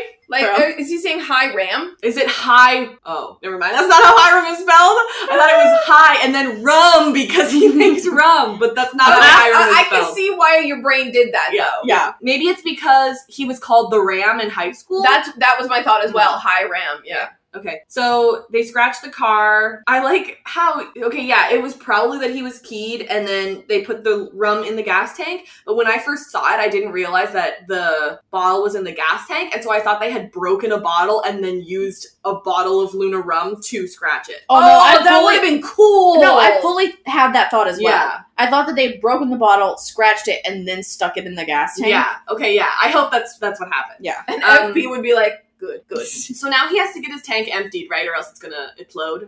Also, I think we just um as I said when we were watching it, we need to shout out Veronica's graphic design on her rum bottle because Mm. it Oh, is yeah. so nice. It's gorgeous. All right. Art Deco is everything to me. Thank you. And then, like we said before, okay, but just by putting in the maple to the rum, you still have to change the base recipe of the rum. Okay. I don't know how science works. I just know that it's really good for you. And then my last note was just I do love a Cheryl Veronica team up though. Yeah, Tea. I would ship like Sharonica. It's a very that was a very short storyline. Veronica was mostly spending a lot of time in everybody else's storyline, really. Which is fine. I mean, at least it's not all Hiram based. So true. Absolutely. I'm literally so sick of the Hiram Veronica battles. Yes. It's a mood. I'm done. Hey Casey, Hey, Robin. can you tell me about Patreon? Would Yes. you like me to tell you about Patreon? I absolutely can. I would be honored to tell everyone about Patreon. Oh my god, okay. Patreon is a service where you can donate monthly to your favorite creators. And I don't know if you know this, but the aficionados actually have a patron. Patron. Nope. Actually, we do have a patron. You are one of them. They have one Uh, Me single too. patron, and it's me. Ha ha ha. Hey, where is the aficionados Patreon? I would love to tell you. It's in the description of this podcast Uh-huh. if you're a lazy bum. Yeah, Or if you can that's me. remember this, it's patreon.com slash the aficionados. There you go. And um, what perks do you get as a patron? Um, thank you so much for asking. So you get you get a whole bunch of stuff. Mhm. Um, they're all listed there. Okay, But if you'd like me to tell them to you, I will do that now. I would love, I would love for that, which is kind of like why I asked, but like Um, some of the perks you get. Uh, you get early access to the pods at Yeah. least a day. at least a day. sometimes more. You know, the Lost podcasts, they're not only my favorite, but um they're also like the ones that tend to come out like the earliest because because she has more time to edit. Um so yeah, you get early access to the pods at least a day, sometimes more. Every year on the uh anniversary of the aficionados forming their their creation, um you get a personalized postcard sent to you. Um I just got mine a few weeks ago cuz their anniversary was a few weeks ago and it was really cute. Did you like the design? Yeah, it was really pretty. And I don't know if you know this, but um Brittany, she she designed it and she's um one of the co-hosts of the aficionados. All right, um, Betty. Yes, Betty. Betty and a jet penny. Betty in the jug. Okay. I wish you didn't say that. Cool story, guys. Okay, Betty is back on the Blue and Gold as its only member now, and Mr. Honey has assigned her to write a story about the football team for Spirit Week. Betty, being Betty, immediately gets a lead that is far more interesting than your typical sports fluff piece. Uh, and while interviewing Archie Monroe and Reggie, Reggie tells her that Stonewall doesn't play to win; they play to hurt. Like a good reporter, Betty immediately starts looking for proof and interviewing Stonewall players and players that from every school that they've played against. Brett calls her sweetheart because of course he's that kind of disgusting and tells her that football is a gladiator sport where you're meant to slaughter your opponent. No teen O'Shea, this kid should probably be in jail. At Pops, Betty has a rotating door of players who have all been beaten up by Stonewall. One guy tells Betty that the coach for Stonewall actually pays his players to cause damage to the other team. Q, a classic BMV scam. Uh, is this the first scene they've had together all year? Anyway, turns out it's not a BMV scam, just a V scam, because Betty can't sneak into Stonewall parties because uh, Brett knows who she is, and also Jughead? Did we all forget about Jughead? Veronica sneaks in as Monica Posh and immediately tries to hit up Brett for the tea on his violent streak. Uh, he's absolutely revolting, so the first thing he says to her is really disgusting. She manages to get close to him anyway and nearly tricks him into outright saying he busted Mer- Monroe's knee, and then Jughead busts her. Betty and Jughead have a good conversation about the secrets they've been keeping from each other and how they don't actually want to do that. It's quite healthy. Honey ends up shooting down Betty's story since she doesn't have any actual proof yet, so she ends up writing the fluff piece anyway. She goes to the game with Jughead because apparently she's not a vixen anymore. Uh, Brett tries to intimidate her after the game, but it only makes her more determined to kick his ass and expose him for being the worst. Betty goes to Mr. Honey with an idea to form a quiz team in the next couple weeks to take on Stonewall, and he approves. Guys, I can't tell you how much more interested I am in the quiz team than I am in football. Oh, deeply. in terms of team sports, I'm team quiz team. Yes. I'm a little confused as to why they chose to do that. Like next, um, next episode is called Quiz Show, Mm-hmm. Mhm. and it's about the- you know there's a movie attached to it and everything, so like it makes sense. It's just like I'm just not really sure why the writers chose to do this, other than like wasting time and because they have so many episodes. It's also funny that from the tiny trailer we got at the end of the episode, it looks like it's actually a filmed show. that they're on, which is like rather than like a Really really scholastic decathlon, like right, a like high I school like they'd musical. be at a high school theater on stage, Mhm. like like a spelling quizzing. bee. Yeah, And there would be no one in the audience because no one would care. but it's like on a film set. Also, Brett, you do too many things. Put some back. He's trying so hard to get into like every major school, and Yale's just like, calm down. He's like, I guess. Uh, okay, so Reggie and Monroe are best friends, and I love it. Thanks. The Marchie looks are prime this episode. So Robin good. went back and uh, replayed them at least once, but I think her heart did it three times. Well, there's just like there's this moment where like Betty is talking to them, and then and then Monroe looks at Archie, and then Archie looks at Monroe, and then they finally look at each other, and I'm like, this was an accident, but it's great. Thanks so much to the editors for putting in this clip specifically. We paused the first time we were watching, and Robin accidentally paused while they were like looking deep into each other's eyes, Are and we were sure like, it was "Oh an wow, Exactly. It was absolutely an accident. yeah." Um. So yeah, a recruiter from Notre Dame is coming for Monroe. They talk about how they play dirty. Why is Monroe Reggie's hype man? I wrote. It was this really great moment where Reggie's just like they play dirty, and Monroe goes dirty. Like for some reason, I really love that because I mean Reggie was pretty threatened by Monroe, totally and once Archie was like, "Hey, toxic masculinity," Reggie was like, true. "You right," and now they're best friends. They're best friends. I really loved, and you could see the beginnings of it when Monroe was gone for an episode, and Reggie went, "Hey, when's Monroe back?" right? I was like, Are you guys the Riverdale High equivalent? Of Sweet Pea and Fang. maybe? So Slangs. Sorry. Reggie says they don't play to win; they play to hurt. And Betty uses this quote later to Brett like it's some like deep thing, but it was just some stupid thing that Reggie said. Right? She's like, "They said that you play to hurt. How do you feel about that?" And Brett's like, uh, "Yeah, sounds dumb. Sounds Like, like, I someone knew- dumb said it." That's not the descriptor I would have used, Yeah. but okay. Though I will say, how amazing is it, like, and amazingly on brand, that these kids are bribed with money to do things. Right. And I'm like, but don't they also have a lot of it? Do they need more? So interview Brett, you know him. So she's like, Yes, I do know him. I knocked him out due to him being terrifying. Yeah, she's like, So, um, I have we're not injured that friends. person. Yeah. Hey Brett, please do not call Betty sweetheart. Please. He's talking about how football is a gladiator sport and you have to slaughter your victims. Yeah, like football isn't patty cake, but it's also not that. Like he doesn't grasp the understanding that um it's also a, a game. Right. Exactly. It's for funsies. Like, just relax. Yeah. So Betty's talking to these guys, and one of them is from Sabrina. What? Baxter High. Oh, Yeah, his name is Billy Marlin, and he was in Sabrina. And I expected, like, I looked at his cast because I expected to see like Sabrina characters' names on it, Nothing. uh, but I couldn't. I didn't really see anything on there, which is kind of lame. It's like if you're gonna give him a cast, then like give me some Easter. Yeah, like, eggs. put like Yeah. a little bit. All right. But um, this is the first Sabrina character to be on Riverdale. Hey, did his cast say Jughead Jones was here? Uh, no, because Jug doesn't know him. Hmm, interesting. Mhm. I Disappointing. think it said "You Rock" on it at least one. At least that was one of the things. Can you imagine? So he broke his arm, obviously recently. Um, well, he didn't break his arm. I, Brett probably Someone did it. broke it. They pay off the refs, and the coach plays pays players to hurt people. Um, so Betty goes to talk to Veronica. Veronica's immediately in. She's like, I love the moment when she's like, "Are you willing to wear a wire?" And Veronica's like, "Yes, let's do it." Veronica's like Absolutely. literally anything for you, B. yeah. So she's like, "I know what I'll use. My alcohol." And we're like, "Sure, Sure. whatever. I, I sure." She's like, Like, you know the, who I the guess. market is for my alcohol? More Underage teens. kids who will be caught with it, and then they'll wonder how they got it. Mhm. Where are you, And then- Hiram? yeah. So Veronica's talking to Betty via the wire, but it, she's talking pretty loud, and it probably looks like she's talking to herself, and she looks like a crazy person. Yeah. So it's hosted by the Secret Society, but there are a lot of people there. Yeah. So it's like if it's hosted by them, but there's more than just them coming, and if so, then It's not a secret. that it's not a secret. So like the fact that Jughead's there, he didn't even have to say that he was part of the Secret Society. He was just like it was hosted by the Secret Society, so I'm here. You know, I was invited. I mean, okay, to be fair, a lot of school secret societies aren't that secret. Right. So, High like, school didn't have any secret society. that as that you know of. Yeah. yeah. so the moment in the trailer where Brett's just like, "Go back to my room," blah blah blah. You know, me, a sane person, thinks, "Oh, he must say that after she's already like been trying to seduce him or Mm. whatever." Hmm. Nope. First thing he says to her, He's just being gross. "Yuck."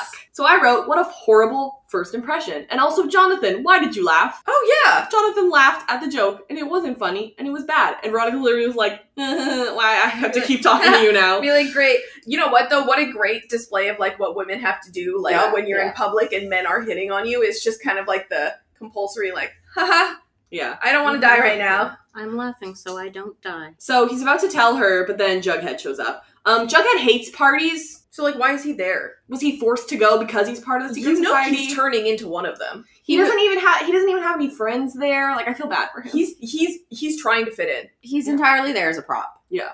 Like he's, Oh, just he's for there to Veronica. bust Veronica. Yeah. It's just that I think it's interesting. Like a month ago, like Betty was saying to Jughead, like a month ago you hated these people. Like why do you want to fit in with them? And I'm like, oh okay. So like this is where Jughead's arc is going. Is like he's going to be friends with Brett and everybody now, Right. and ditch his Riverdale friends. right. Like is that why Brett and Donna seem so upset that Jughead's dead? I think so. And like, do they like Betty kills Jughead because he turns into one? Like I don't know. Which makes no sense because then the whole like development Jughead had about like his grandpa and everything just kind of is Flopped. being erased. Yeah. I don't know. Um, I only just realized yesterday that Monica rhymes with Veronica. Oh, okay. Yesterday?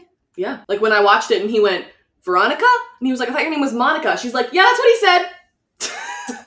I was like, Yesterday. I was like, is- oh, that's probably why she chose it. Yeah, didn't even think about that. Bless your heart. Um, Did so- you figure out that Monica Posh sounds like Veronica Lodge? Yeah, I think that they could have tried harder with Posh though. could have. So Betty says that the article probably won't work. She's talking to Jughead about it. And she goes to basically I didn't really put any notes on that scene with Betty and Veronica or Betty and Jughead. He says sorry for lying to you. They just have a They're really like, healthy okay. relationship that is continues to be good. They're like, okay, cool, thanks. Yeah. Now we're good. Mr. Honey in his Spirit Week outfits has been a real treat. Yeah.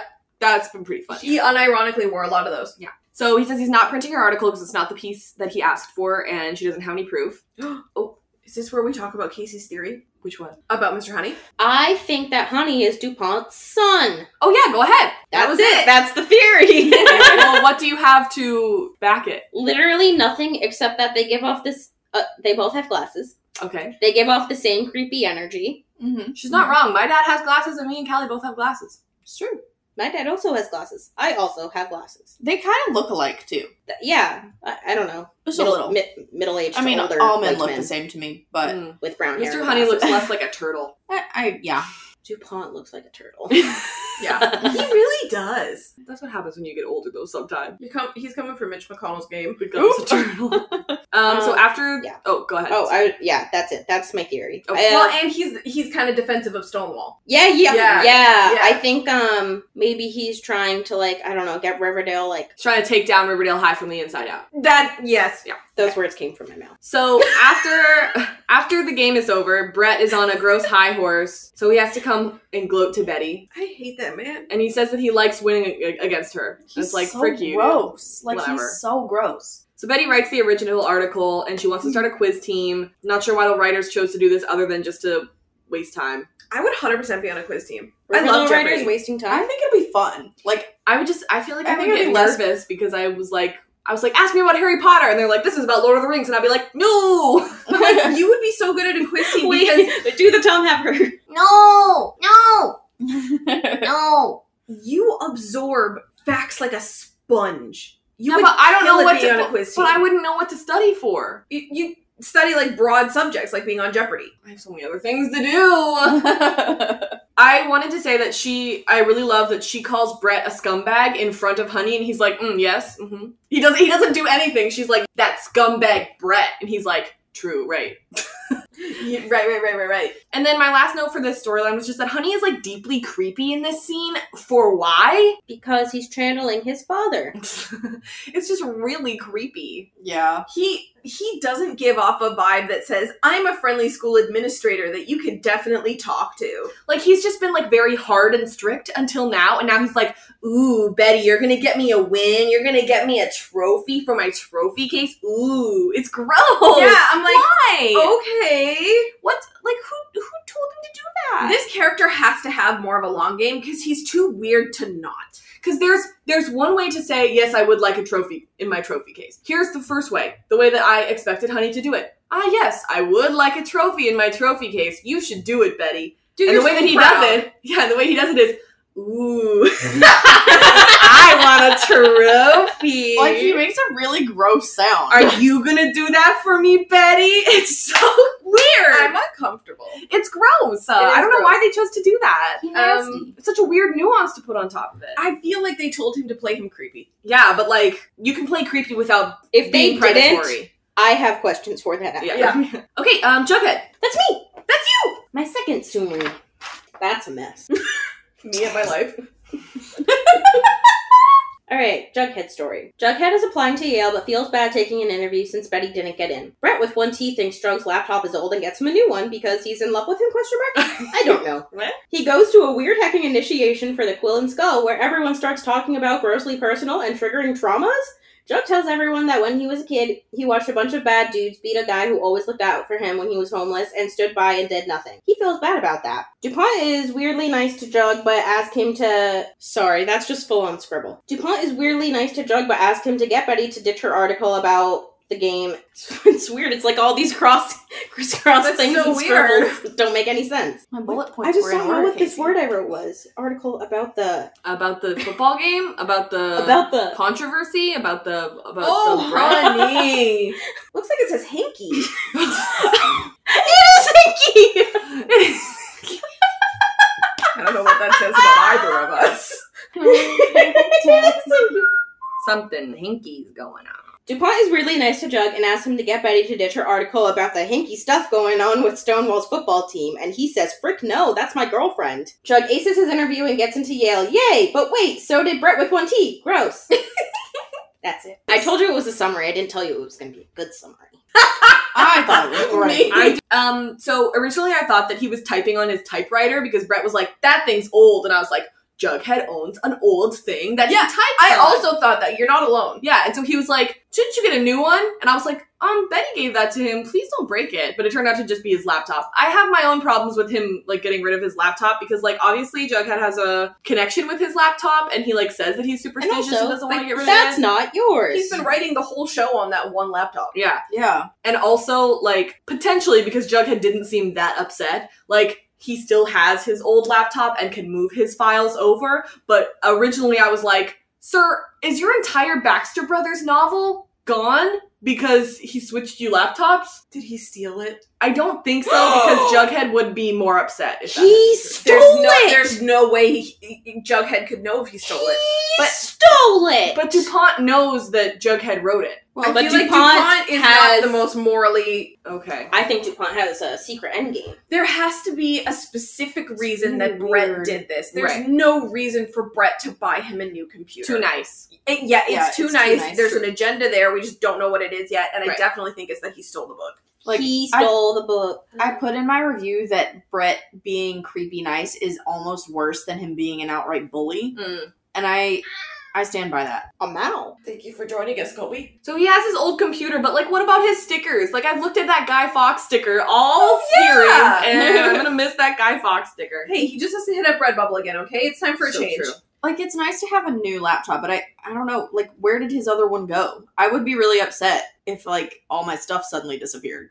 So why would Dupont tell the recruiter about him if he hates him? Why did he choose Jug as the writer? He has an end game. like, what's his ulterior motive? There has, yeah, you're right. There has to be some kind of end game. Like Dupont and Brett, just their motives keep changing like constantly. Mhm. I don't know what they're doing. I'm hoping there's an end game, but it's Riverdale, so it could be that their personalities just change depending on what the writers need them to do. Right. Okay, this is gonna sound weird, Okay. but I'm on DuPont's side for this one particular thing. He says, Okay, I'm getting you an interview for Yale. And Jughead says, Okay, well, I mean, that was my girlfriend's dream school and she didn't get to go in. And he's like, Okay, well, don't be an idiot and turn down this opportunity just because she didn't get in. I agree. Yeah. Yeah, no, you're And right. it's like, totally. That's why when Betty is like, I would never tell you to not take it because of me. Or whatever. Exactly. And then you get the flash forward, so that's kind of like marred a little bit and it's confusing. But I'm like, thank God, like Betty's uh, a level headed human being about this because I would never want somebody to be like, can you please not follow your dreams because it makes me uncomfortable. Exactly. I'd be like, frick you. be like, okay, so that I now I have a different dream. Mhm. Yeah.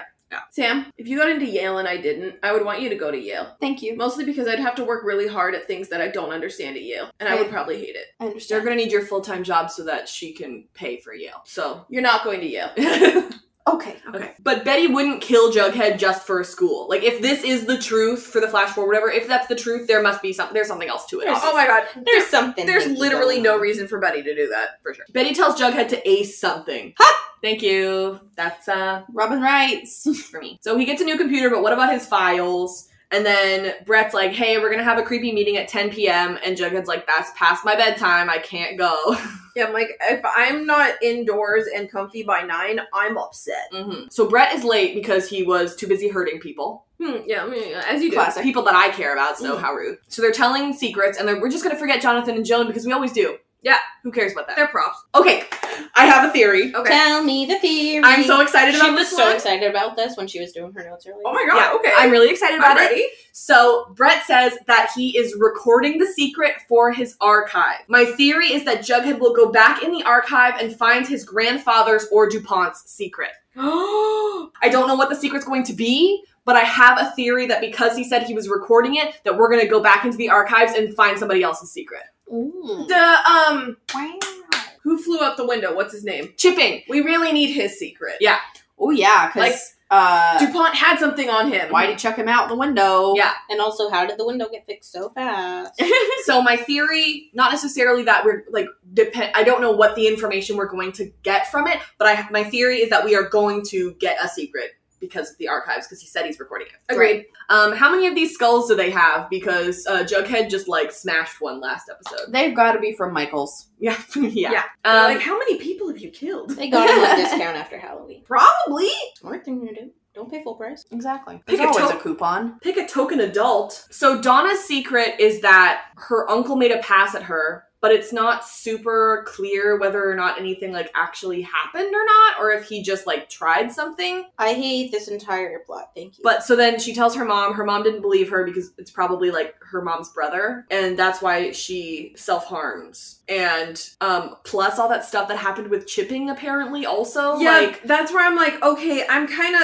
a Like, lot of are things you are telling getting- the truth constantly? a lot of things are getting piled on top of Donna, and I don't like it. Yeah, it's, like gross. Yeah. it's like Donna just absorbs every single like female trauma, and I'm like, Like that absolutely happens to people all the time. yes, Uh, so it's like understandably realistic for like that to happen, but I don't, I don't like the way it's being done. On no, the and ground. the show Oh, Right. isn't equipped or willing or ready to like deal with it the way they should. exactly. What's happening, I feel, is that it- it's like somebody's being like, here is some representation for somebody who's feeling this way. Like, so if this happened to somebody, like, here's some representation for them. They see themselves on in the media, they see. And, like, but she's not doing anything. She's not getting Right. help or anything. Yeah. And no, they this literally is just- literally only just here to be like, They talk about it for three seconds and then they move on, you know? It's like- exactly. Oh, it's like Riverdale's like, ah, this is topical, and then but they don't like have the time or and Do- and Donna's not like an important enough character for them to like unpack this the way they should. Right. So it's just kind of salacious and gross instead of being like unpacking sexual trauma. yeah. So, So speaking of sexual trauma,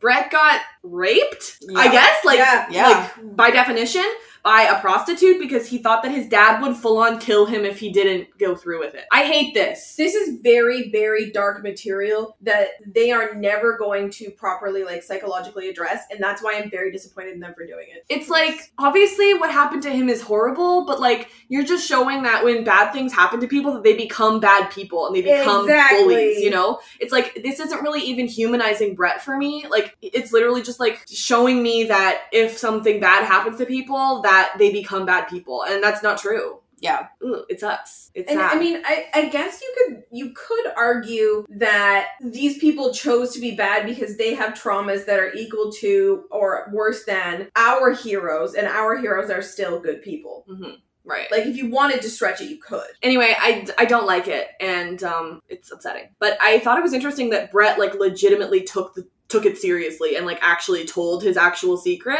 yeah but it's clear that like everybody else in the group already knew it so he was really only telling jughead and he was willing to tell jughead because jughead was part of the group Yeah. but again if this is the if there are only the five of them in the secret society then like everybody knows about the secret society because that party's massive yeah. and like Ugh. veronica shows up and immediately knows it's about the secret society hmm so Jughead talks about how he was homeless, which I think was after he left the trailer but before the drive-in, maybe?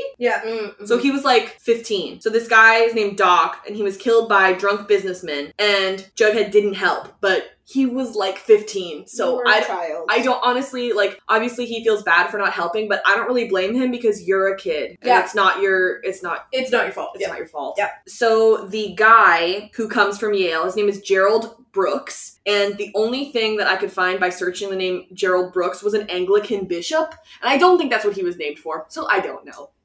You never know.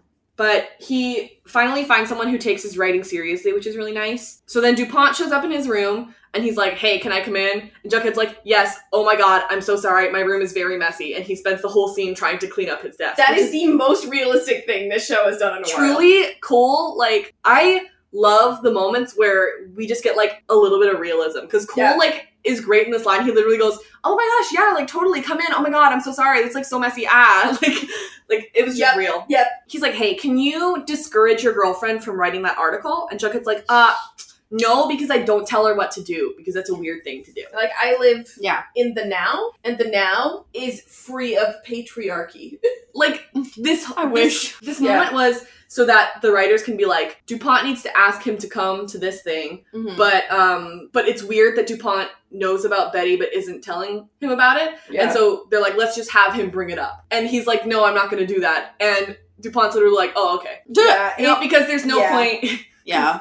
whatever you're totally right. they're like, we don't have time for him to argue, I guess. So he's like, okay, well, I hope this doesn't change my chances at Yale. And Jughead thinks that it does. He's like, I'm not even sitting with them because I'm not going to Yale or whatever. But it doesn't. No, it's like, what's DuPont's deal?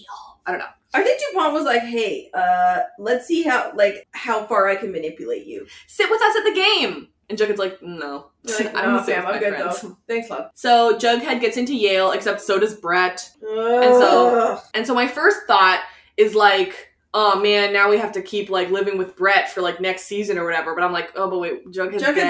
dead. Yeah. but either way, like apparently Betty will also be there, so we're still gonna have to deal with Brett. I don't know.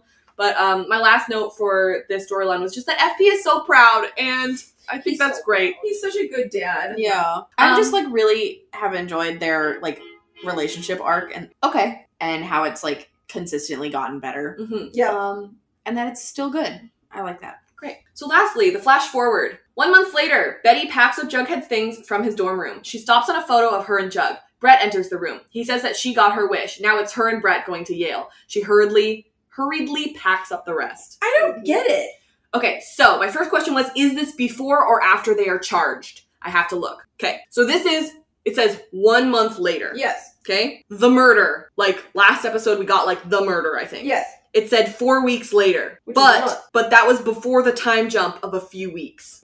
Oh, so- right. oh so is it- he getting murdered like next week? I mean, I'll watch it. But Yeah, they're doing the you quiz know. bowl. Yeah, there's like a whole lot of and but okay, so What Riverdale doesn't know how time works. Yeah. I, So, we can't expect FB longevity Jones from is these 50 writers. years old. we have this is 410, 411 is quiz show, 412 is the episode with Katie Keene. Then we have 413, which we don't know anything about, and 414 is called How to Get Away with Murder. So either 413 is when the murder happens, and then 414 is like the aftermath, or 414 is like the big one where things are happening. I think it, it might be 414. And uh, currently, I do not know, but that's what I've got. Yeah. Sure, Okay. That's about that's what I've got. For the height wall, when they go when they get charged and they go to the height wall, no time frame was given. Um, when they're being charged, when FP comes in and says, You guys are charged, that was that just said spring semester. Mm. They're just giving me all kind like all over the map Right. types of like We're still in fall semester because Yeah. Well, I mean, murder investigations take a long time. Yeah. So it could have taken them from fall to spring to like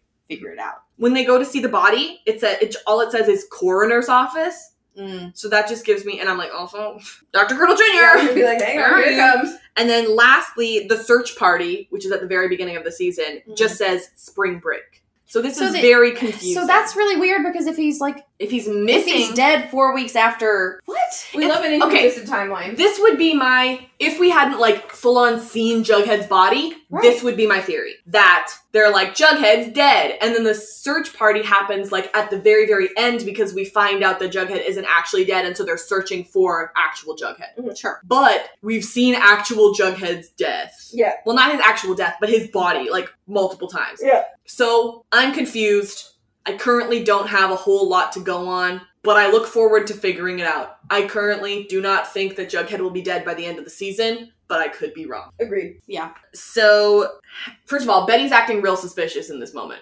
Oh, yeah. Yeah, she is. It's Sure weird. Super suspicious. Just don't Um, Oh, just don't- She must be trying to lure him into a trap. In what world could Jughead being dead make it so that she can take his place? Because she wasn't even waitlisted. Yeah, that's that's not actually how like schools work, but whatever. Like, how would that work? She didn't come off that suspicious to me. She like he And uh, says it we're to her, talking and about she the looks flash at him. forward. She looks at him like hmm, and then like as he walks away, she like packs it up really quickly. You know what I mean? I thought she was like packing up his things and like mourning him, Oh, like being sad that her boyfriend is dead. I just wish that if that were true, that if Brett, if Brett, bread, if Brett was like, "Hey Betty, hi, don't like save your tears, no one's watching." Like if she was actually like warning, she turned to him and be like, "Frick you, buddy, my boyfriend's dead, you Exactly. suck." But instead, didn't she's just say like, anything. "Hmm." "He's like, you got your wish. Now we're both going to Yale, me and you." And she's like, "Hmm."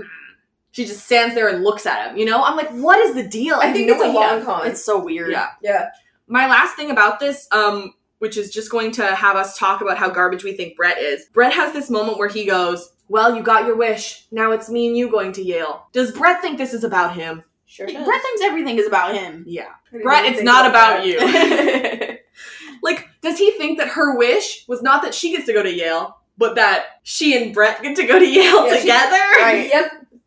so stupid. Cool. That anybody else have anything else? No. I'm good. All right, let's go back to our template because it's time for segments. So my first segment is a sexual joke. Hey, question mark, question mark, question mark, and the answer is yes, always yes. I don't care. I They love even it. said Ace in the same scene as him. Yeah, they said ace twice. This uh, Jughead actually said ace at the beginning. He said Betty, it was uh, an ace de- ace journalist or an ace detective or something. Mm-hmm. I'm just saying it's out there. They've been saying it. And my segment is which milk was the most badass? Mary. Mm-hmm. Mary, I'm, I'm for sure. very honored to give that to Mary. Yes. And my segment is Did the snake parents acknowledge their obvious history? Um, no, they weren't here. I'm upset. But I assume they're still living together and they're Yeah, great. so Oh, Maybe Oh, sure. they're acknowledging it privately. Yeah, they're acknowledging it off screen by kissing. Imagine someone's just like, "Hey, do you want to go acknowledge our? do you want to go? I don't even know. Do you want to go, uh, go acknowledge our uh, our obvious history? You're like, yes. And All right. my segment is Is Sweet Pea back yet? No. Ooh, that's a good segment. I miss him. Me too. Now it's time for best line award. My best line award goes to Brett and Betty for You can quote me on that.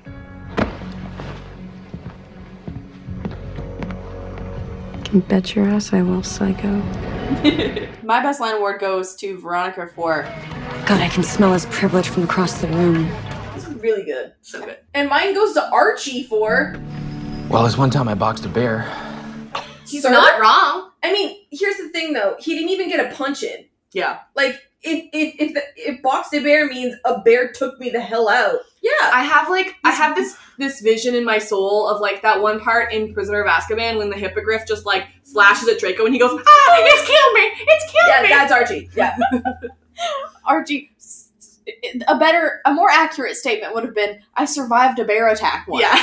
yeah. a bear boxed me. yeah. And my best line award goes to Reggie and Betty for You want a quote, Bets? Sure. I'll give you a quote. Stonewall sucks. Stonewall sucks. Now it's time for our trailer reaction. Oh yeah, the trailer. I'm excited.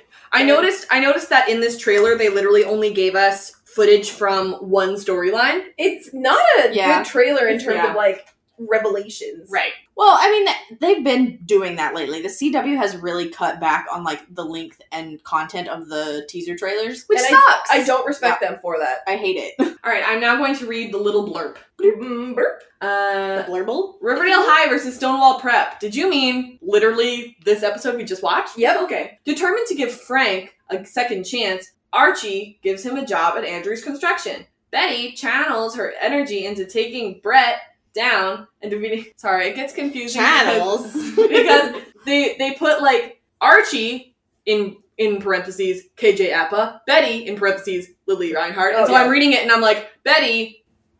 Don't read that part channels Channels her yeah. Uh, Betty channels her energy into taking Brett down and defeating Stonewall Prep at the Quiz Show Championship, while Veronica and Cheryl team up for an unlikely business venture. Finally, Kevin's date with a new suitor takes a strange and unexpected turn. Cole Sprouse, Machen Amick, Mark Consuelos, and Vanessa Morgan also star. My So- wife. Machen will be there. Yes. Vanessa. She's a married lady now. Who do we think is Kevin's new suitor? We have no way of knowing. from Swiggy! this trailer. No, shut up. didn't we guess that it was from the previous things that it was Nick St. Clair? oh, Nick St. Clair's supposed to come in in Two weeks? yeah in two weeks, I think. Can he um stay home? Maybe it is Nick Sinclair. I don't know. I, I think hope that it was like isn't. one of our guests. That was yeah. Okay. Anyway, let's watch the ep- or the the trailer. Okay. Uh, ready? All right. Three, two, one, play. Welcome back to I still think it's weird it's on a TV show. trivia contest. A trivia contest. Which of the I like that the other people she picked are Veronica, Cheryl, and Tony. Can you imagine if you never watched Riverdale and this was the first commercial you saw for Riverdale? You'd be like, what's going on? Okay, let's see here. So I don't see any sweet pea. yeah, it's very clearly a televised thing. I, I Yeah. don't really know what that's about, but Like, who's gonna watch that? I guess I watch Jeopardy, so yeah, it's it's RIVW's quiz show. That's what it says in the back. okay, It's RIVW. okay. I don't know. well, who that's this man the is. so that's the Yeah. same place that Alice reports for. So it's like a it's a Local, Local station. channel. local Yeah. station, yeah. I don't know who this guy is. Betty, Veronica, Cheryl, Tony. A trivia contest. For some reason, Jughead is confronting Brett about this, but I don't really know why. Stonewall, Jughead's like, leave my girlfriend alone. and it seems like Betty is really uh, carrying the team here. Yeah. Well, of course she is. What else is new? So on the team we have Brett, Joan, and Jonathan, and probably at the end there's going to be Donna. Or they're editing it so that we don't see the fact that Jughead is on the last. Is the last. that would be amazing. Oh, I- it probably is. it's gonna be Jughead. It's gonna be Jughead. Yeah. Ooh. I think it's going to be Jughead. Oh, You're right. Oh look, Tony gets to press the button. She presses the button. Good for you. Did you just say Tony gets to do Tony something? did Yeah. something new. Do a trick. Oh yes, Brett is saying to Jughead that they're going to win at any cost, Okay. always. So yeah, I think that I think that the last player is going to be Jughead, It is. Yeah. You're right. and they for specifically sure. put him on the end so they could edit him out of the trailer. Yep. Gotcha. Got him. Gotcha. Thank you so much for listening to this episode. Our music is Terminal by Good News Tunes. If you're so inclined, please leave us a review on iTunes. We like those. And also, also you know what? I'm leaving it. Also, there's a survey that you can fill out to tell us what you like about the podcast and what we could work on, like pronunciation. Even if, even if you just want to put the little stars, that'd be great because your guys' reviews make it so that if people search Riverdale podcast, we come up like closer up in the searches. So It is called Yeah. algorithm. It'd be super helpful. Thank you. Uh, if you're a fan of The Hundred, we'd like to talk about that show too. We were just talking about it because um, we are going to Unity Days. And so we will be posting a podcast about all the things that we learned about Unity Days uh, soon. But until then, we have a podcast for we did season four, season five, season six. We will be doing the final season, which is season seven. And we're going to be going back and doing the first three seasons, which I'm really excited about because I feel like that was when the show was in its prime. And I'll say it. She's right and she should You say might it. say when the show was in its crimes. This doesn't make sense to anybody who hasn't seen the show. yeah, you might say it. You shouldn't, but you might. Okay. If you like Lost, I have great news for you. There's an Aficionados podcast for that. You know when people say like there's an app for that? There's a like, podcast for There's that. a podcast for that, and the Aficionados probably have one. Um, the next episode coming out uh, features a very special guest. Uh, surprise, it's me. so if you hate me, um, you're not gonna like that episode. No, you will. No one hates Casey. Yeah, if you hate Casey, don't Well- talk to me. If you don't like Casey, me and Brittany also talk on the episode, so you can probably get through it. there you go. Comes out on February 7th. And ten days after that is my birthday. If you're a fan of Stranger Things, we love to talk about that show too. Uh, it is personally my favorite pod that we do. I don't know why, um, Because it's a good heckin' show. but it's great. Uh, we are doing season two this year, so keep an eye out. And recording for the first time tomorrow, we are doing a Star Trek Picard pod. Woo! The show starts today, right now. The date is the 23rd. Mm-hmm. Mhm. And um, yeah, so if you like Star Trek, if you're new or if you have seen it before, um, come join us because we have like a whole bunch of things to do on that pod. Yes, We have a teaser out. We do. you can go listen to that uh, right now, and shortly after this episode, you can go listen to our first episode of Picard. It'd be great. Uh, as we are recording, it currently is not on iTunes, but we are working on it, so you can check it out on our SoundCloud. Um, you can join us every Tuesday on the TV Co app at 7 p.m. PST. So this coming Tuesday, which is the 27th, Twenty eighth. 28th, we're going to be rewatching this episode. I don't know when this episode of the podcast is coming out, so I don't know if you've missed it or not. But either way, we rewatch the previous week's episode every Tuesday. So um, you should hang out with us. You just have to find TVCo in your apps, and then you search Aficionados or you can search Riverdale. It's super easy to find us. It's so much fun. You can follow the aficionados on Twitter, Facebook, Tumblr, Instagram, Rebel, YouTube, mostly Twitter. Side of Tumblr because Robin makes gifts of our favorite line awards over there. And our Patreon is patreon.com slash theaficionados. If you like what we do here, please consider donating because it's expensive, especially getting Picard out there now.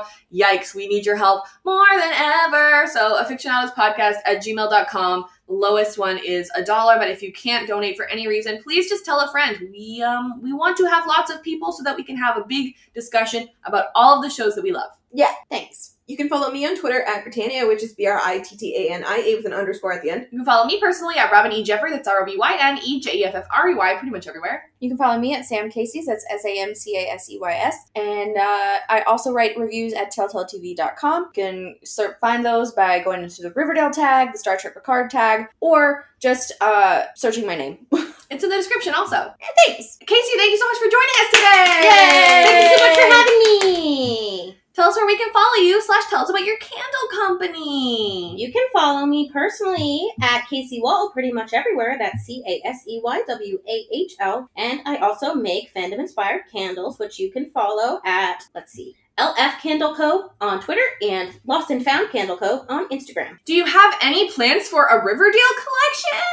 Funny you mention that because maybe I do. I um I had people vote for my next candle collection. Um, they could choose between Harry Potter and Riverdale. Unfortunately for you Riverdale fans, Harry Potter beat you by a long shot. So Harry Potter collection is next, but Riverdale, Riverdale collection to follow. I'm really excited to do Riverdale candle. Uh, next episode is episode 411. It's called Quiz Show. So, Quiz Show is a 1994 American historical film based on Richard N. Goodwin's memoir. Memoir. Memoir.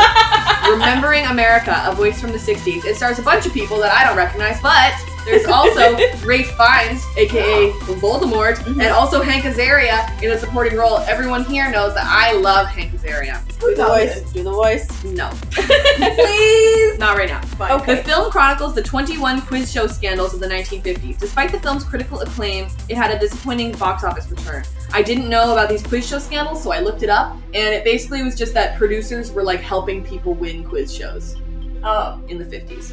So that's what the film's about. All right. Mm. Okay, love you. Bye. Bye. Okay, love you. Bye. Okay, love you. Bye.